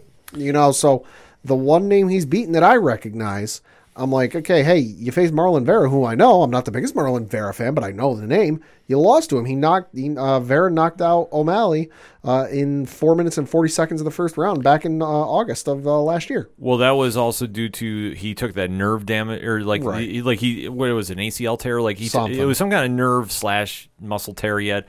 So I mean, if they want to run it back, I'd be okay with that. But there is another candidate too that I think would make a lot of sense for box office. Yeah. And if this is what you really want to test this kid, I think this would make a lot of sense. But this ties into the next fight we're going to be talking about, and that is involving one Cody Garbrandt. Yeah, so uh, the matchup you're referring to was in the flyweight division where you had Kai Kara France defeat Cody Garbrandt in 3 minutes and 21 seconds of the first round via TKO. So I'm going to be very honest about this. Kara France looked like a million bucks. Uh huh. Cody Garbrandt is in a very, very puzzling situation. Uh, should note this was his flyweight de- debut. right. Well, you have to face, if you look at the track record Car- Garbrandt's been on, Not good as of late. he's a one trick pony, but he's a very good with the one trick. Yeah. He can knock people out at any any moment too. I mean, obviously taking the belt from Dominick Cruz as he did Yeah. Is arguably the biggest moment I think in the bantamweight division in recent memory. Yeah, I mean, he was on an 11 fight win streak uh, when he beat Dominick Cruz by unanimous decision in December of 2016. You know, but then he lost back to back fights by TJ Dillashaw, who knocked his ass out both times. Then he lost the third fight to Pedro Munhoz, who knocked his ass out. Uh, then he beat Raphael Assunção uh, via knockout. You know, that was back in June of last year. And he's on a, currently a two fight losing streak, losing to Rob Font by unanimous decision and then getting knocked out by Kai, Kai Kara France. Like you said, though, he's a knockout machine. Uh, 17 professional matches, 12 and 5 record, 10 wins are by knockout, two by decision. Well, this is the one thing that he does is Garbrandt will box with you. Yeah. That's all he's going to do. He's not exactly well versed in the MMA realms, and this is not a slight to him. I don't want Yeah. this coming across as. But what he does is he will get into fights and he likes to keep it standing with his hands. Sure. Why not do a catch weight if you want to? If, if he doesn't want to come back to 135, which I think he should, um, at, Oh, at least for this moment. Yeah. Or if you want to talk O'Malley going down to 125, have Sean O'Malley versus Cody Garbrandt. That is a fight I would make Yeah. right. I'd make that right now. They were jawing each other a little bit in the pressers. Yeah. Listen, if you want to do this, Garbrandt, He'd be up for it. he'd be up for it. This plays right into Sean O'Malley's domain. Yeah. It's box office. They will hype it up. You're not going to have a boring fight, barring any kind of wild scenario where O'Malley's leg gives out on him again. Yeah. This makes a ton of sense for me because, I mean, Garbrandt, I don't feel is in that upper echelon of bantamweights anymore. No, I mean I'm looking at both the fly UFC.com slash rankings. You know, I'm looking at both the flyweight and bantamweight division rankings. Cody ain't on either of them. You know, mm-hmm. so I don't think you can give him another fight in the fly. Cody might want it, but if I'm Dana, I don't give him another flyweight debut or another flyweight fight because listen, you didn't really do much to thrill me. Why not throw him, you know, this proposed fight and see what he says? I would definitely do it. It, be- it makes a lot of sense because Garbrandt's in that weird scenario where he's a name if he goes to flyweight, Yeah. but then again, take a look at who's in that flyweight division. Uh, you've got flyweight division. Brandon Moreno is your champion.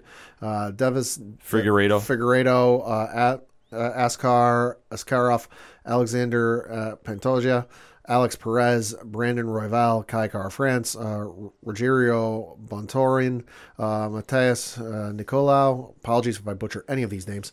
Uh, Matt Schnell is your number nine. David uh, Dobrek is not Dobrik. David Dobrak, different different guy, is your number ten uh, ranked fighter. Eleven is Tim Elliott. Twelve is just Gentleman with one name, uh, Sumdajiri, S U M U D A E R J I, one name. Uh, 13 is Amir Albazi. Uh, 14 is Manel uh, Kape, K A P E. Uh, and then thir- 15 is uh, Tagir, U L A N B E K O V. So what this would mean if Garbrandt stayed at flyweight is they have a name in that division that people know. Yeah. Now it doesn't mean that he should be fighting in that weight class. I mean, if he's going to continue fighting the UFC, I think he has to. I don't think there's an option. Yeah, I mean it's it's certainly a name for the flyweight division, and it's certainly a good measuring stick for some of these up and coming guys in the division. But I don't know if I'm Cody. I would necessarily want. Oh, I'm going to be the punching bag. I'm going to be the measuring stick for these new up and coming guys, and it's just going to leave me by the wayside. I don't know if I'm him. I would want to do that. Well, that's the one problem that he's got right now is you're in a position where everybody knows you're one trick. You're not fooling the audience.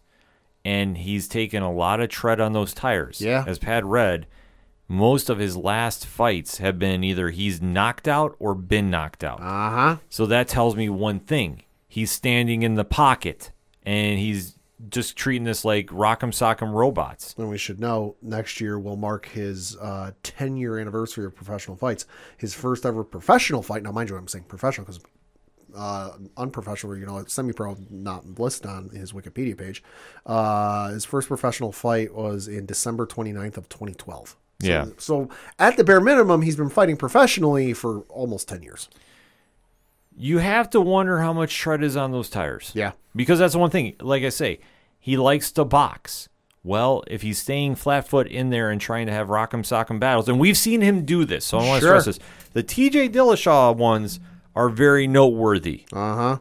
where they just stood in the center and just went at each other and just who caught who first. Yep. This is the style he fights. So that's why if anybody's wondering, well, like, well, if he gets knocked out some other way, it's like, no, he likes to stand in there and throw his hands. And in case you're curious, I mentioned the five losses. Oh, what's the tread on the tires like for his losses? Four by knockout, one by decision. Yeah. The man don't, doesn't get dragged into deep waters. He just gets knocked out. Yeah, which I mean, it's entertaining for fans, sure, but for longevity and fighting, Uh, that style don't last long. It doesn't. So that's where I say, if I'm Dana, I just say, you know what, you guys figure out the weight class and you guys just show up for it.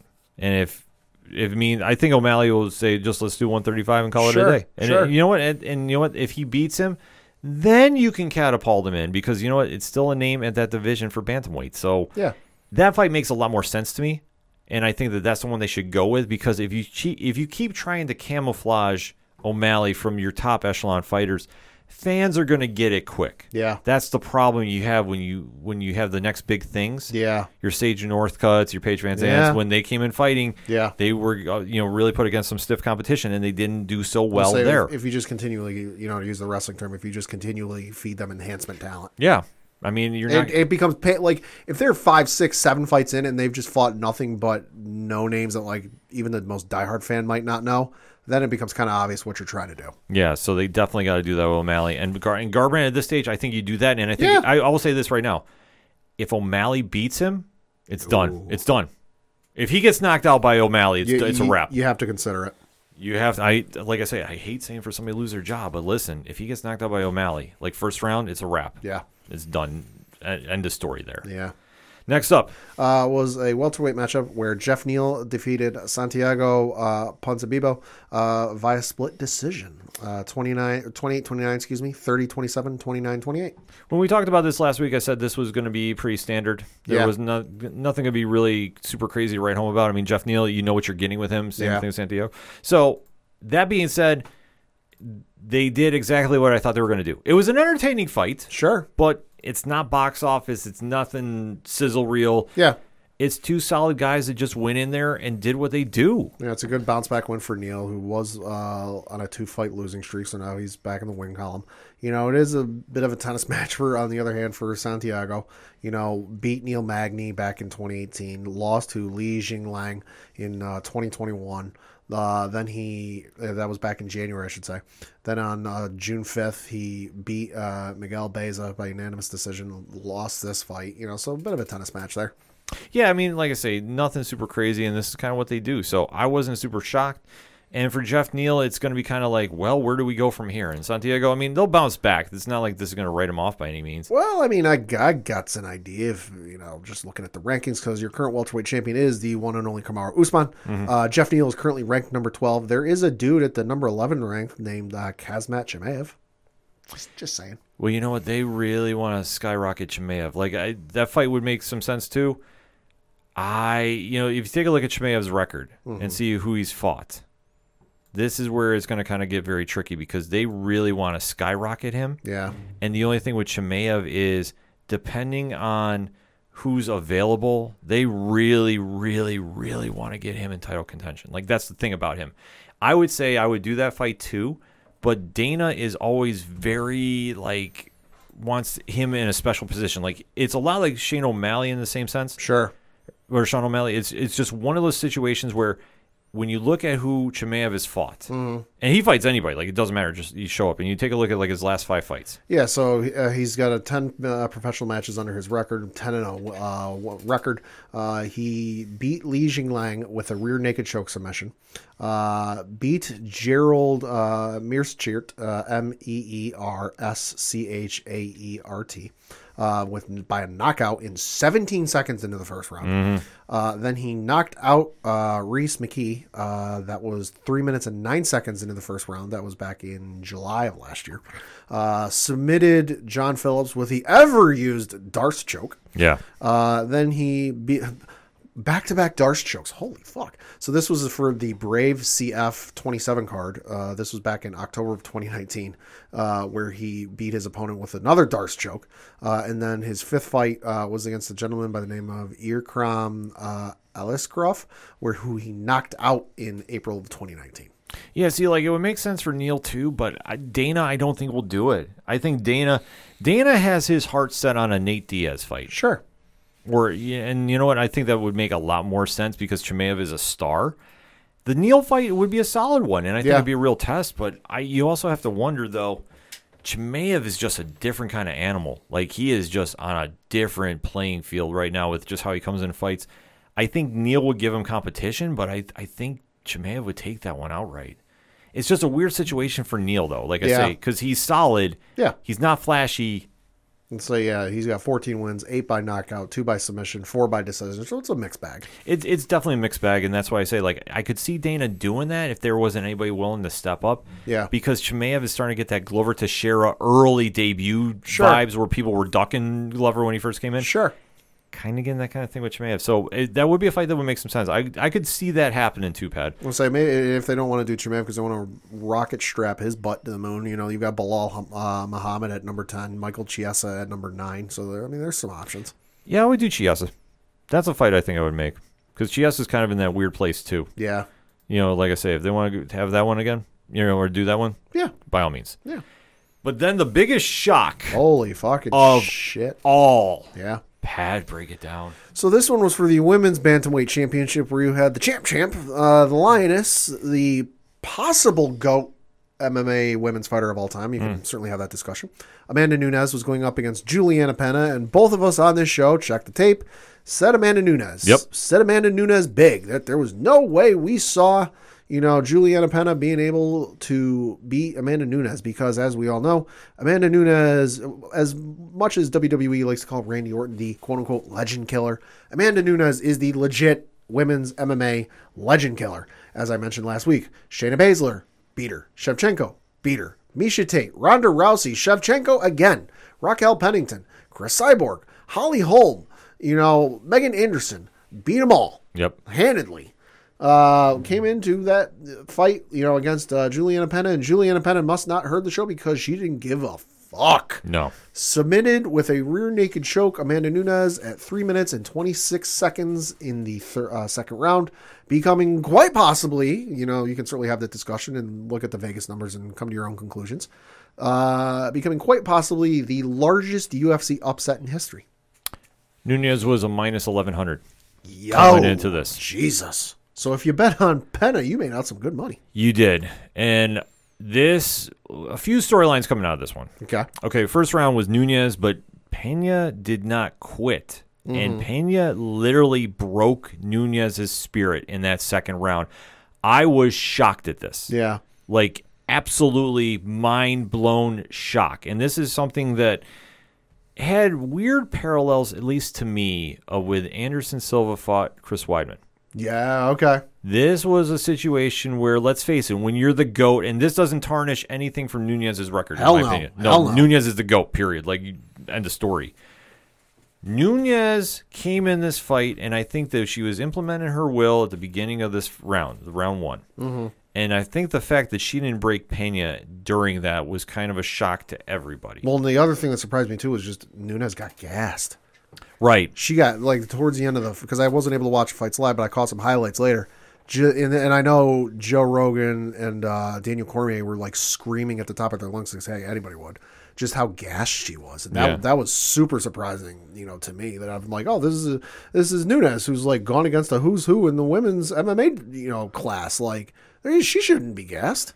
Well, I know that she was recovering from COVID that she Oh, diagnosed in- okay. earlier this year. Okay, So that being said, that could have played a part. maybe it did. Yeah. I mean, no excuses for it. Yeah. But it is what it is. Yeah. She was in this fight and she definitely had struggles with this as well because when the fight was originally supposed to happen uh, for August 7th, it was pushed back. Right. Because, like I said, unf- unfortunately, Nunes had a positive test of COVID during the pre fights for uh, scenario for this fight for August 7th. Right. So that's saying mm, it's hard to speculate. Sure. But I just thought watching this fight, yeah, Nunes definitely did not look like the Nunes of old going into the end of the first round, going into the second. Yeah. I thought she definitely was struggling, and I thought Pena simply broke her. Like, it's such a weird thing to say because I don't like saying that about Amanda Nunes. Now the question is, where do we go from here? I know Pena was talking a lot of things at the end of the post fight. A lot. I think there is only one logical answer you have to do, and that's immediate rematch. I'm all right with that. I mean, I'm looking at the UFC.com slash rankings. Uh, obviously, Juliana Pena is your bantamweight champion. Amanda Nunes is your number one ranked uh, contender. Number two is Holly Holm. Uh, and then, also interestingly enough, Valentina Shevchenko is now your women's pound for pound uh, M- MMA uh, fighter, uh, with Thug Rose being number two. Well, I believe that because I mean Shevchenko, we've already said has been you know the uh, the silver medalist goat Sure, right now because I mean she is the queen of her weight class. sure. She just can't beat Nunes. So now the question is for Nunes, will she come back as hungry the next time? And I think she will because I think that she definitely was embarrassed by the performance. Yeah, I mean, I can see an immediate rematch. I mean, I'm looking at Juliana Pena's uh, win loss record and who she's fought. The number two ranked fighter in the women's bantamweight division is Holly Holm. She has not fought Hol- uh, Holly Holm uh, either in exhibition or professionally. So, I mean, that's a matchup you could certainly have if, for whatever reason, Amanda Nunes isn't up uh, for the task. You know, so you got some options. I think there's some options, but I think that's the only one the UFC can make. Uh, it's I- it's the only one they should make, but barring bizarre circumstances, you know, hey, you never know. Because the only other thing you could do is if Shevchenko wants to come up and challenge for the belt. I mean, Julia Penn is going to have a tough challenge ahead of her, and that's why I say I think you got to give Nunes the benefit, benefit of the doubt. Let her make the call. If she's, you know, however soon she can, she's ready to come back and Yeah. feels she's ready to come back, you make that fight. I don't think there's any question about that. And then if she is not, and you know, whatever the case would be that she didn't want to come back and do it, you bump Shevchenko up there for and let her, you know, be a champ champ opportunity. Yeah. Pena is going to definitely, you know, have to battle though. I mean, that's going to be the question because now, I mean, she did get the surprise. I mean, the only person that thought she was going to win, honestly, was her in her camp. Yeah. and kudos to them. Like I say, I, I, I don't fault her for that. And for Nunes, like I say, we don't know exactly what was going on. Like I said, the only thing we knew is she was sick earlier in the year, Yeah. with a positive diagnosis. I'm not saying that that was the defining factor of this because I don't think it was. You never know. But- have played a part. But but it's say? but it's- something that you know we just say for record because now what happens is coming back for this next fight coming up, which whenever we see Nunes is, I feel very very bad for whoever's standing across from her in the cage because I think she's going to come out and wanting to put a statement win on for whoever it is. Mm-hmm. And as it's Juliana Pena, you need to step up, you need to challenge, and you need to tell people this wasn't a fluke. That's one of the toughest things to do in an upset like this. Could she do it? Yes. Is she going to do it? Jury is still out. Yeah. I want to see a little bit more from Nunes and, and her workout and you know her training for this as we come into the whenever the rematch is going to be. So that's Yeah. what I'm waiting to see. So that being said, though, We got one more fight on this card. Yeah, so that was for the lightweight championship uh, where you had Charles Oliveira, uh, the champ, defeat Dustin Poirier uh, via rear naked choke submission, one minute and two seconds into the third round. Oliveira is no choke. Yo, he's fucking scary. For anybody that was doubting the man for whatever reason, the hype is real. This fight proved it. Yeah. Without question. Yeah, I mean, the man is fucking scary. Uh, in 41 professional matches, he has a record now of 32 wins, 8 losses, 1 no contest. And goddamn, nobody can take him the distance. I mean, the only person in recent history to take him the distance was Tony Ferguson back in December of 2020. That was a unanimous decision win for uh, for Oliveira. Prior to that, the last person to take him the, the distance, and you got to go a fucking ways, was Jeremy Stephens on a Ultimate Fighter. Uh, a champion will be crowned. Uh, that on December 12th of 2014. Yeah. And that was a catchweight fight because Oliveira missed weight. That was the last person to take him the distance outside of Ferguson. What the fuck? It's absolutely wild. Just the renaissance this guy's on. Everything else, literally everything else, is either submission or knockout. He's so well rounded now. I mean, for anybody that was sleeping on him, the guy is legit. And he's taken on all challengers. Yeah. There's no question about it. Poirier was definitely working in the first round, but he looked a little gassed after that first round, too. Sure. Like he went for broke. Like it was not like the same as Amanda Nunes a little bit, but he went for broke. And I, I was kind of surprised at that game plan. Yeah. But Oliveira weathered that storm. Yeah. And that was the craziest thing about it. So to see Poirier gas out a little bit for that second round, Yeah. Oliveira just stood that test. And man, I was not seeing that game plan go. And then once he got his hooks in, it was a wrap.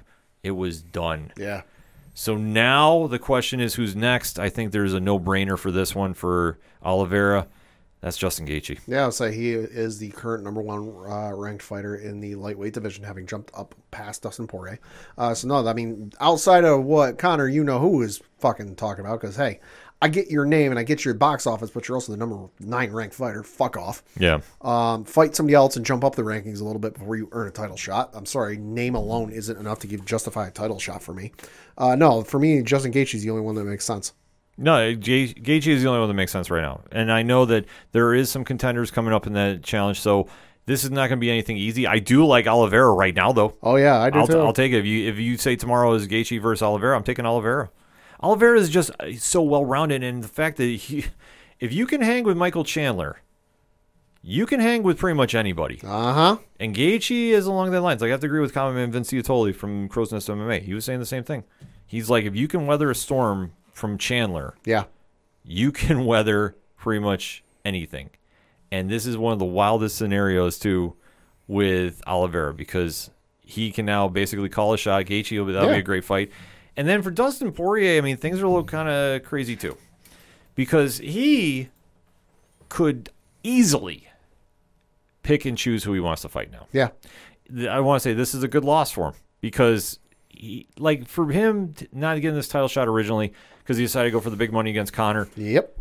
It worked out in his favor. I mean, obviously, not getting the belt didn't work out, but Yeah. it is what it is. Yeah, he knocked Conor's ass out twice. Yeah, and you know Once what? by doctor, but I, I it's a TKO. And then here's also the question too: if he wants to run it back with Conor, because you know Conor liked to open that big mouth of his, he can do this. And don't say it wouldn't be box office either. Fourth fight. Mm. you, you know, like I say, just with how it ended last time, you know, you know how things are getting a little crazy there. They With have fought three times, uh, with the record being two to one in favor of uh, Dustin. right, it, it, like we shouldn't have to do a fourth one, No. but you know, the UFC does like if, if there was a controversial finish, you know, the ref stopped it for some bullshit reason that, like, upon further review, was like, oh, hey, you shouldn't have stopped it because that didn't happen. I would get that, and I would be all right. Let's do an, a fourth one, but no, like, Poirier one-handedly twice. oh yeah, It's but- over. No, it should be, but like I say, I don't doubt. I'm just trying to think if I'm playing devil's advocate with Dana. Sure. He likes to get Conor a big fight, even though I think Conor should just fight Dana would absolutely listen, no matter what we think. If both sides were like, yeah, you know what, I'd be all right with that, Dana would do it on a heartbeat. Yeah, and you know? It'd be box office, so I could see that fight happening. Even though I think with Conor, listen, just give him Nate Diaz and call it a day. Yep. Like, why are we even wasting time? You know, like I say, with Poirier, it's it's kind of wide open too. I mean, he does have some options if he wants to fight. I don't know if he's going to exactly want to go for a belt at this stage in the career. I mean, he's got a lot of tread on the tires. Yeah. No shame in that because the one thing is with Poirier is Poirier's box office. Uh huh. He is approaching that kind of level of you know when you see his name on the card, you know you're going to get a fight. Oh, Like, yeah. No matter what, he's always going to show up for it. Oh yeah. So now you can kind of plug and play with whoever you want in that 155 division. Sure. If you wanted to do a specialty fight with somebody, you could do that. I don't think he's going to go up to 170. I don't want to see that happening. No. Would I see him drop to 145? Not at this stage. I know he used to fluctuate around there. He can basically call his shot. So if he Oh, wants yeah. another big money payout and call it a day, give him the Conor fight. Yeah, why not? Or give him Nate Diaz if you can't get that Conor fight going on for whatever reason. Diaz would be good. Nate's got one more left on that contract that's Yeah. very well publicized. Yeah, that's true. So you know what? Might as well get it done and get it out of the way. And then Poirier beats him right off in the sunset with that paycheck. Nobody would shame you. Nobody would say anything. Dollar dollar bills, y'all. Make it happen.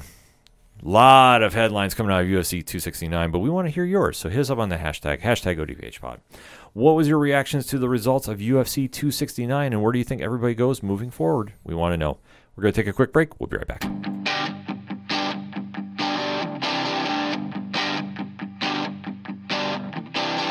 This is Tom from Tom Joe Lou, This is Matt from Sideroom Sounds. and you're listening to ODPH Podcast.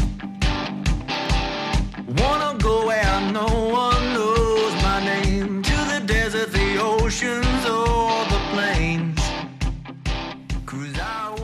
Coming back for the final segment on this edition of the ODPH podcast. And Pat, let's talk some local minutes, shall we? Yeah, got to talk some Binghamton Black Bears hockey. Uh, looking at the standings, it took a bit of a slide. Uh, uh, Black Bears are currently sitting in fifth place uh, behind Carolina, Columbus, Danbury, uh, and Watertown. Binghamton has a record of seven and seven. Uh, looking at their schedule from this past week, took a little bit of a hit, as I mentioned.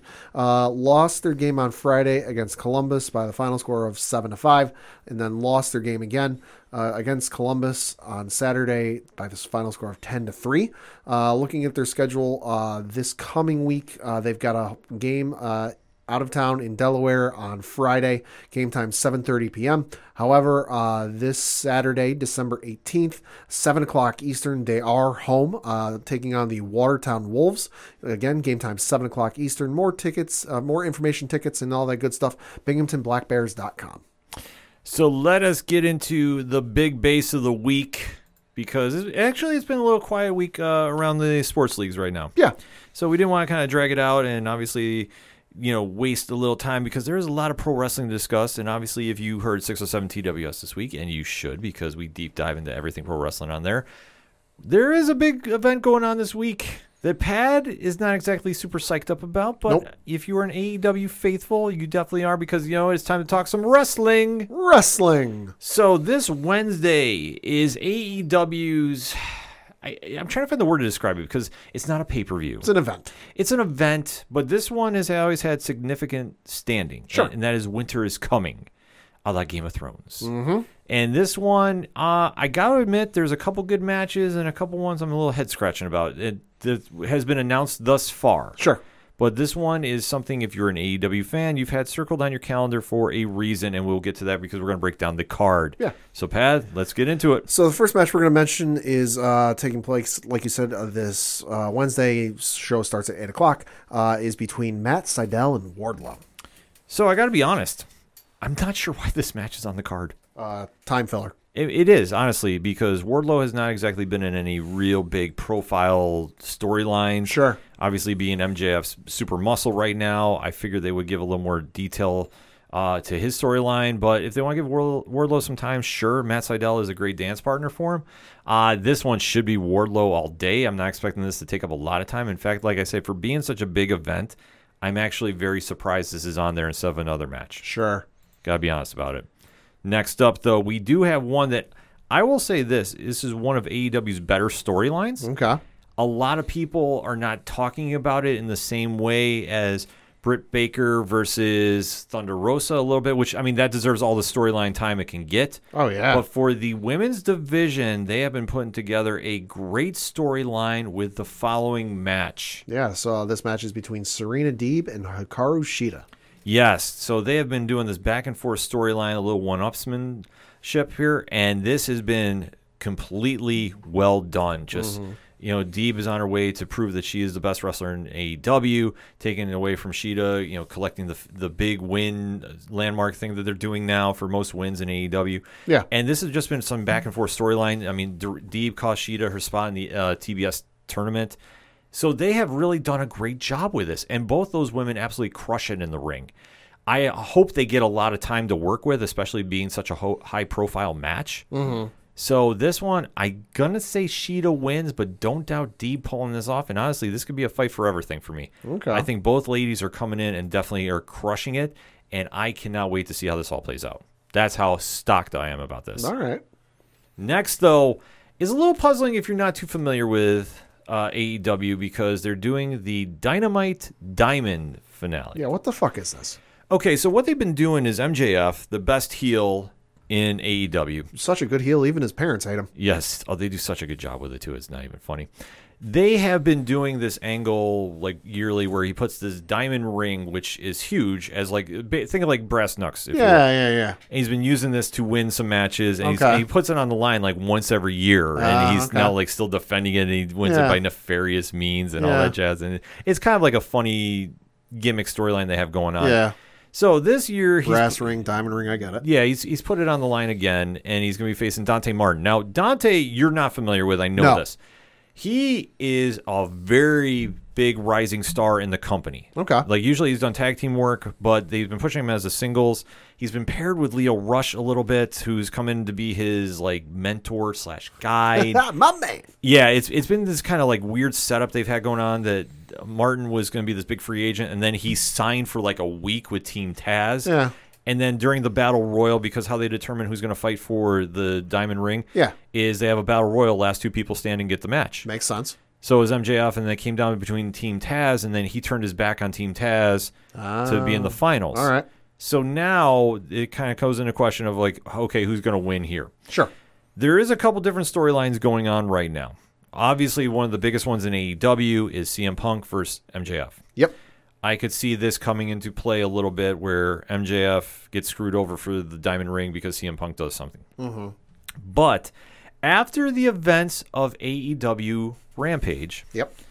I feel that Dante Martin is going to be taken out by the one and only Hook, and thus MJF wins, and then you'll have the CM Punk uh, run in after. See, I think you. I think you're partially right. I think somebody from Team Taz is going to come in and shenanigans and try and prevent Dante from winning. But I also think Punk will come in before the ending, and you'll you'll have like it won't be like bang bang like right up next to each other. The moments you'll have one moment where. Team Taz comes in, maybe we'll say like the beginning third of the match. Mm-hmm. You know, somebody from Team Taz, whether it's Hook or somebody else, comes out and screws Dante Martin over then. But hey, he perseveres. You know, being the face that he is, he can he can fight through anything. And then CM Punk's going to come out maybe like the latter third. You know, of the match. You know, I so I, I think you're going to see both guys in the match though. Oh, you'll definitely see him involved in, like I said, especially after the the response that Hook got, which I want to reiterate. Listen, Hook had a great debut in his hometown.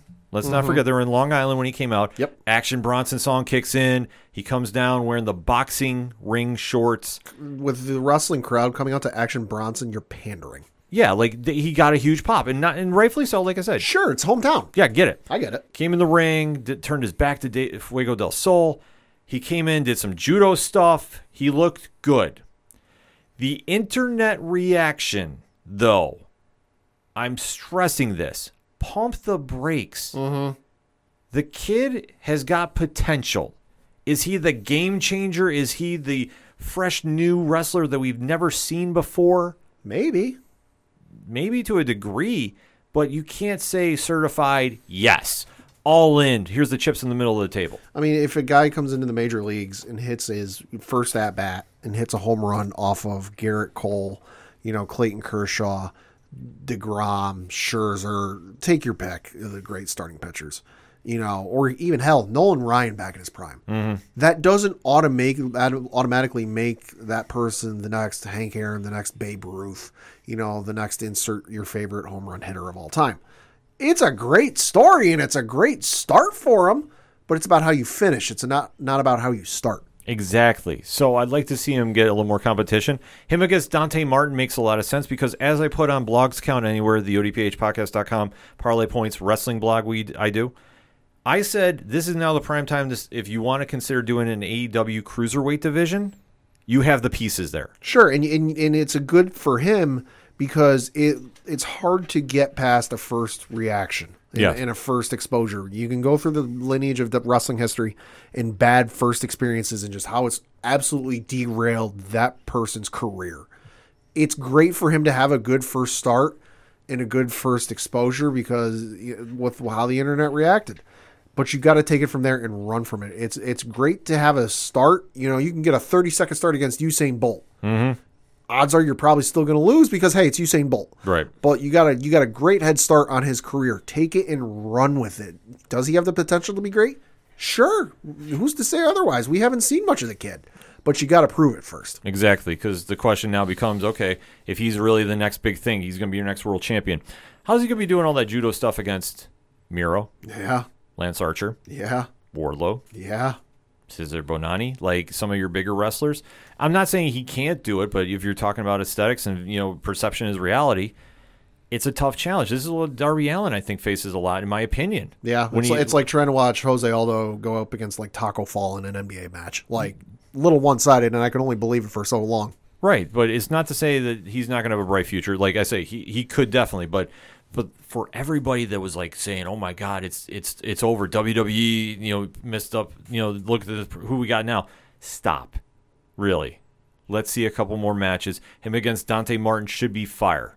It should be real good. Yeah. But for everybody, wiling the hell out, calm down, or in the words of Aaron Rodgers, relax. R E L A X. Yeah, you're gonna need to because, like I said, give the kid a chance. I don't want to see him flame out. I really want to see him do well here. Yeah. But then, what else do we have on that card, Pat? Uh, so then your fight, your main event uh, is for the AEW World Championship uh, between Hangman Page uh, taking on Bryan Danielson. Okay, so Pat, do you know why this is significant?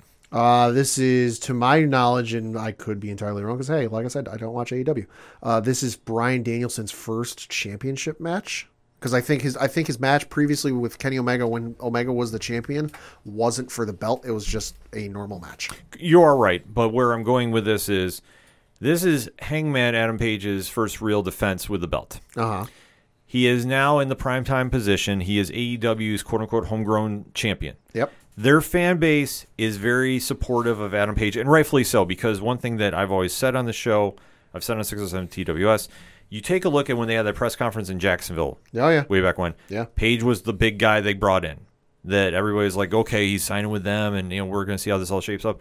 He is the AEW fan base, like he is their guy. If the, he comes in and he loses to Bryan Danielson, there is going to be a lot of question marks getting asked. Like, hmm. why are you not trusting your homegrown talent to run with the belt? Why are you turning this over to another WWE guy to run your belt? Like, this is the perception that's going to get asked. Sure. We have to be honest about this. Sure. What I feel is going to happen, I think they're going to do the right thing. I think we're going to have a long match, like maybe a 45 minute match. I think you have to. Well, you really have to give the time to really build this up because what they did is obviously with situations going on with Kenny Omega and Jon Moxley, you had Yep. to take you know some of your main event stars out of the picture. Yep. You had to really kind of force the storyline in. They've done a very good job with it. Bryan Danielson is a natural heel, which is I Oh, know is yeah. a shock to everybody. But when he's like, "I got five ref," enough said. He's been tearing apart the Dark Order with Page's friends. They've done a solid buildup of this. Now is the time for the payoff. So I want to say AEW has done a very good job with this. I have to give them their due about this.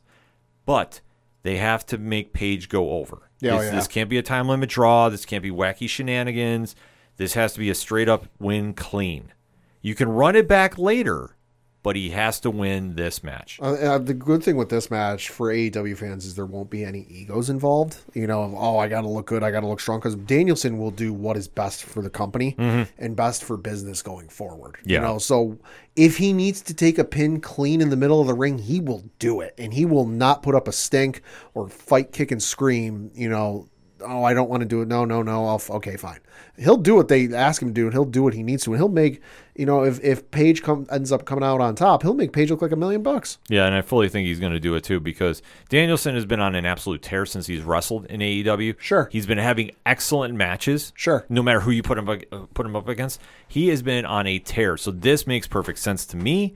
I think you're going to see Page win, and then we can kind of speculate about who he's going to be facing next. Well, and I think you definitely need to make Page look strong and establish him because the the diehards, the day one AEW fans, you know, the internet wrestling fans, they know who Page is, but it's the casuals, it's the folks who only watch the programming, who only got exposed to these guys from finding AEW on television and watching those shows that aren't necessarily familiar with who Page is.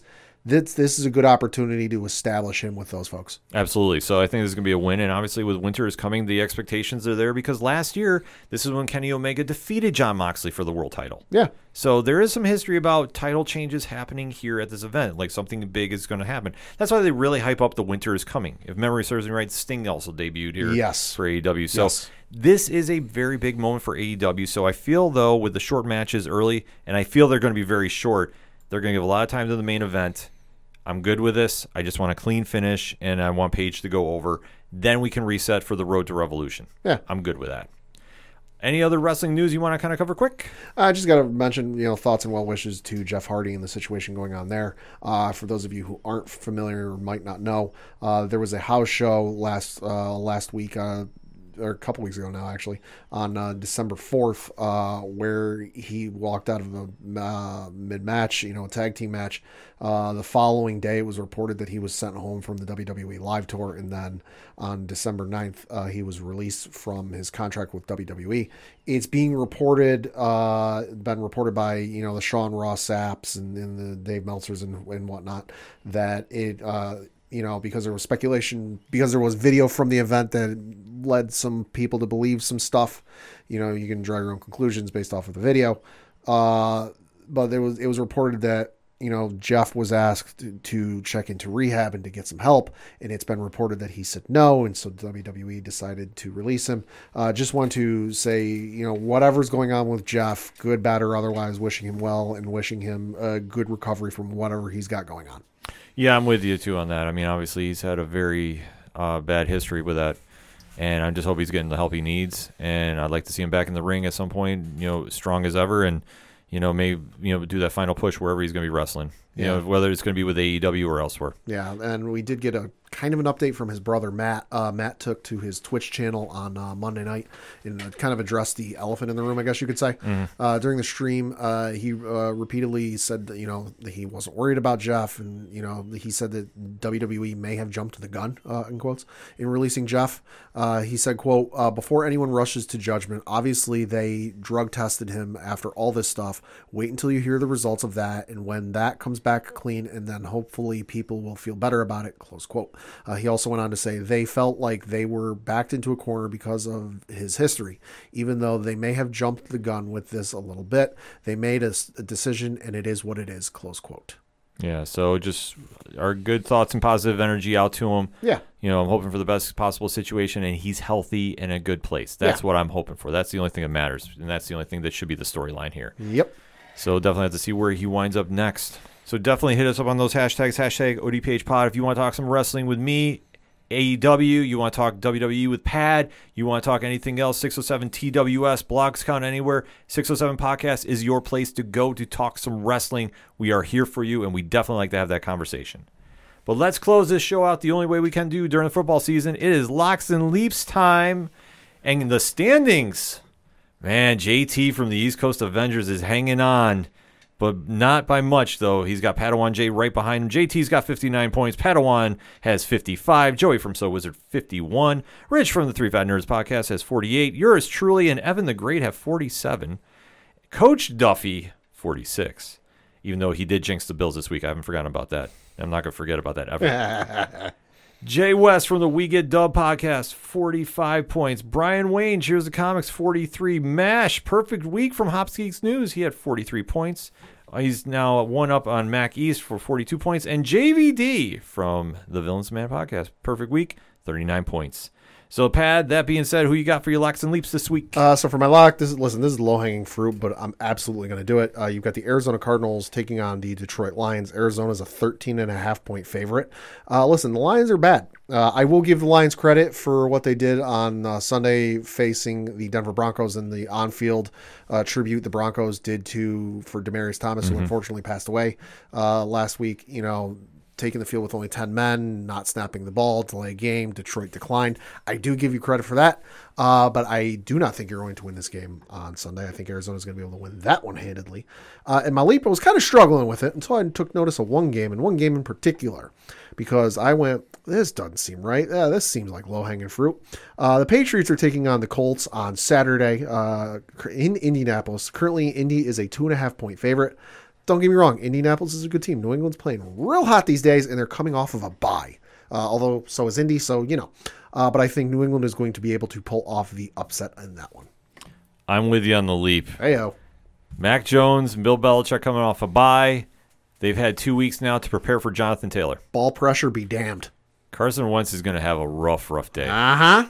So it's not to say, I'm gonna have red sleeves bearing down on you, Judon. yeah, not saying I would not mind sacrificing one point if it means the Patriots lose for my Buffalo Bills, but I'm just saying. I, I think this is going to be Patriots all day. Yep. There is a couple skeptical leaps in this week's Yeah, there are. line. I'm not Yeah, saying anything are. away for our competition, but I know this will be hot and heavy on the chat line after the show. But man, there's some that I'm like, wait, what? Yeah.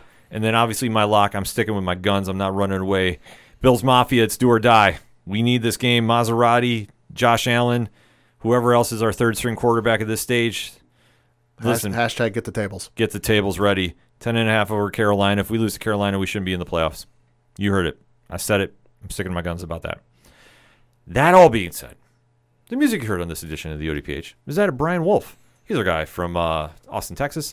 He is doing some solo stuff. He's now back to doing some online streaming, some concerts. Nice. So if you want to find out more about Brian, where do you go, Pat? ODPHpodcast.com. Right on. Swing on over to the music section. Check out everything going on with Brian. Everything going on with Shout Out the Robots, who sent out a message to all the Patreons, letting them know what's going on. I'm not spoiling. You guys sign up for the Patreon and find out yourself. Check out everything going on with Second Suitor, which rumor has it, I guess I can break it on air. Tyler Reed will be joining 607 TWS in January Ooh. for a very special episode recapping Wrestle Kingdom. Nice. So we're super excited to get Tyler back in studio for that.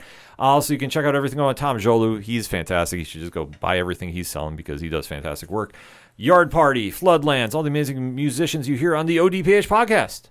Also, while you're at the website, swing on over to the directory where we have links to the ODPH on your favorite podcast provider. Pat, how many links do we have? Like 9,002. Yes, we've added a couple more. We are making sure that we are on your favorite podcast player. So if you're listening to the ODPH and you're like, wait, I don't know where you are, hit us up. Let us know. We will fix that problem for you ASAP. Also, swing on over to the classified section where you can find organizational links supporting Black Lives Matter, all the amazing pod groups we are in, and friends of the show. And I can't stress it enough. Go check them out for this holiday season. If you're looking for shopping ideas, go support local. Shop small, shop local. It definitely helps out more than you think. So you can find some great businesses to go support there. Also, great independent podcasts They're in the Inner Circle, The Apocalypse, 607 Podcasts, and 8122 Productions. Always doing big things. You want a gift for the holiday? Sign up for their Patreon, patreon.com slash 8122 Productions. Give the gift of diesel. Yes, because the gift keeps on giving, and then some. All of that. The TeePublic store, where you want to talk gifts. The Pads Dealing shirts up there. Yeah. We got new designs up there. You want some swag to support your favorite podcast. Boom, it's right there. And chances are, TeePublic is running a lot of sales. You will get it for less this holiday season. How good is that? How good, Pat? That's very good. All that, so much more. ODPHpodcast.com. That's all I got for this week. So for the one and only Pat 1J. Uh, fuck the Astros, and more importantly, Mazel Tov to Aaron Judge. Got married over the weekend. Hey, congratulations, Aaron. Yeah. I'm your host, Ken M. Let's go, Buffalo. Let's do or die time. Get the tables. Let's go. Thank you as always for listening to the ODPH podcast, better known as the Ocho Duro Parlay Hour. We'll see you next time.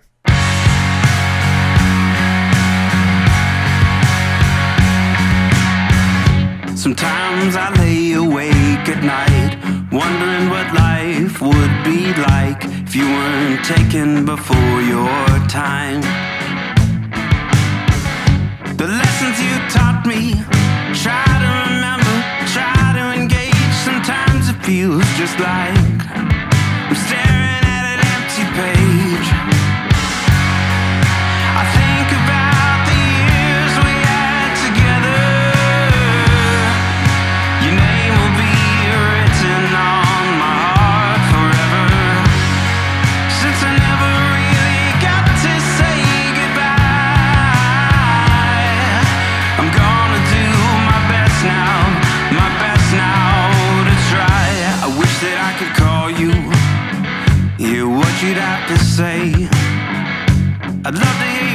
on the word.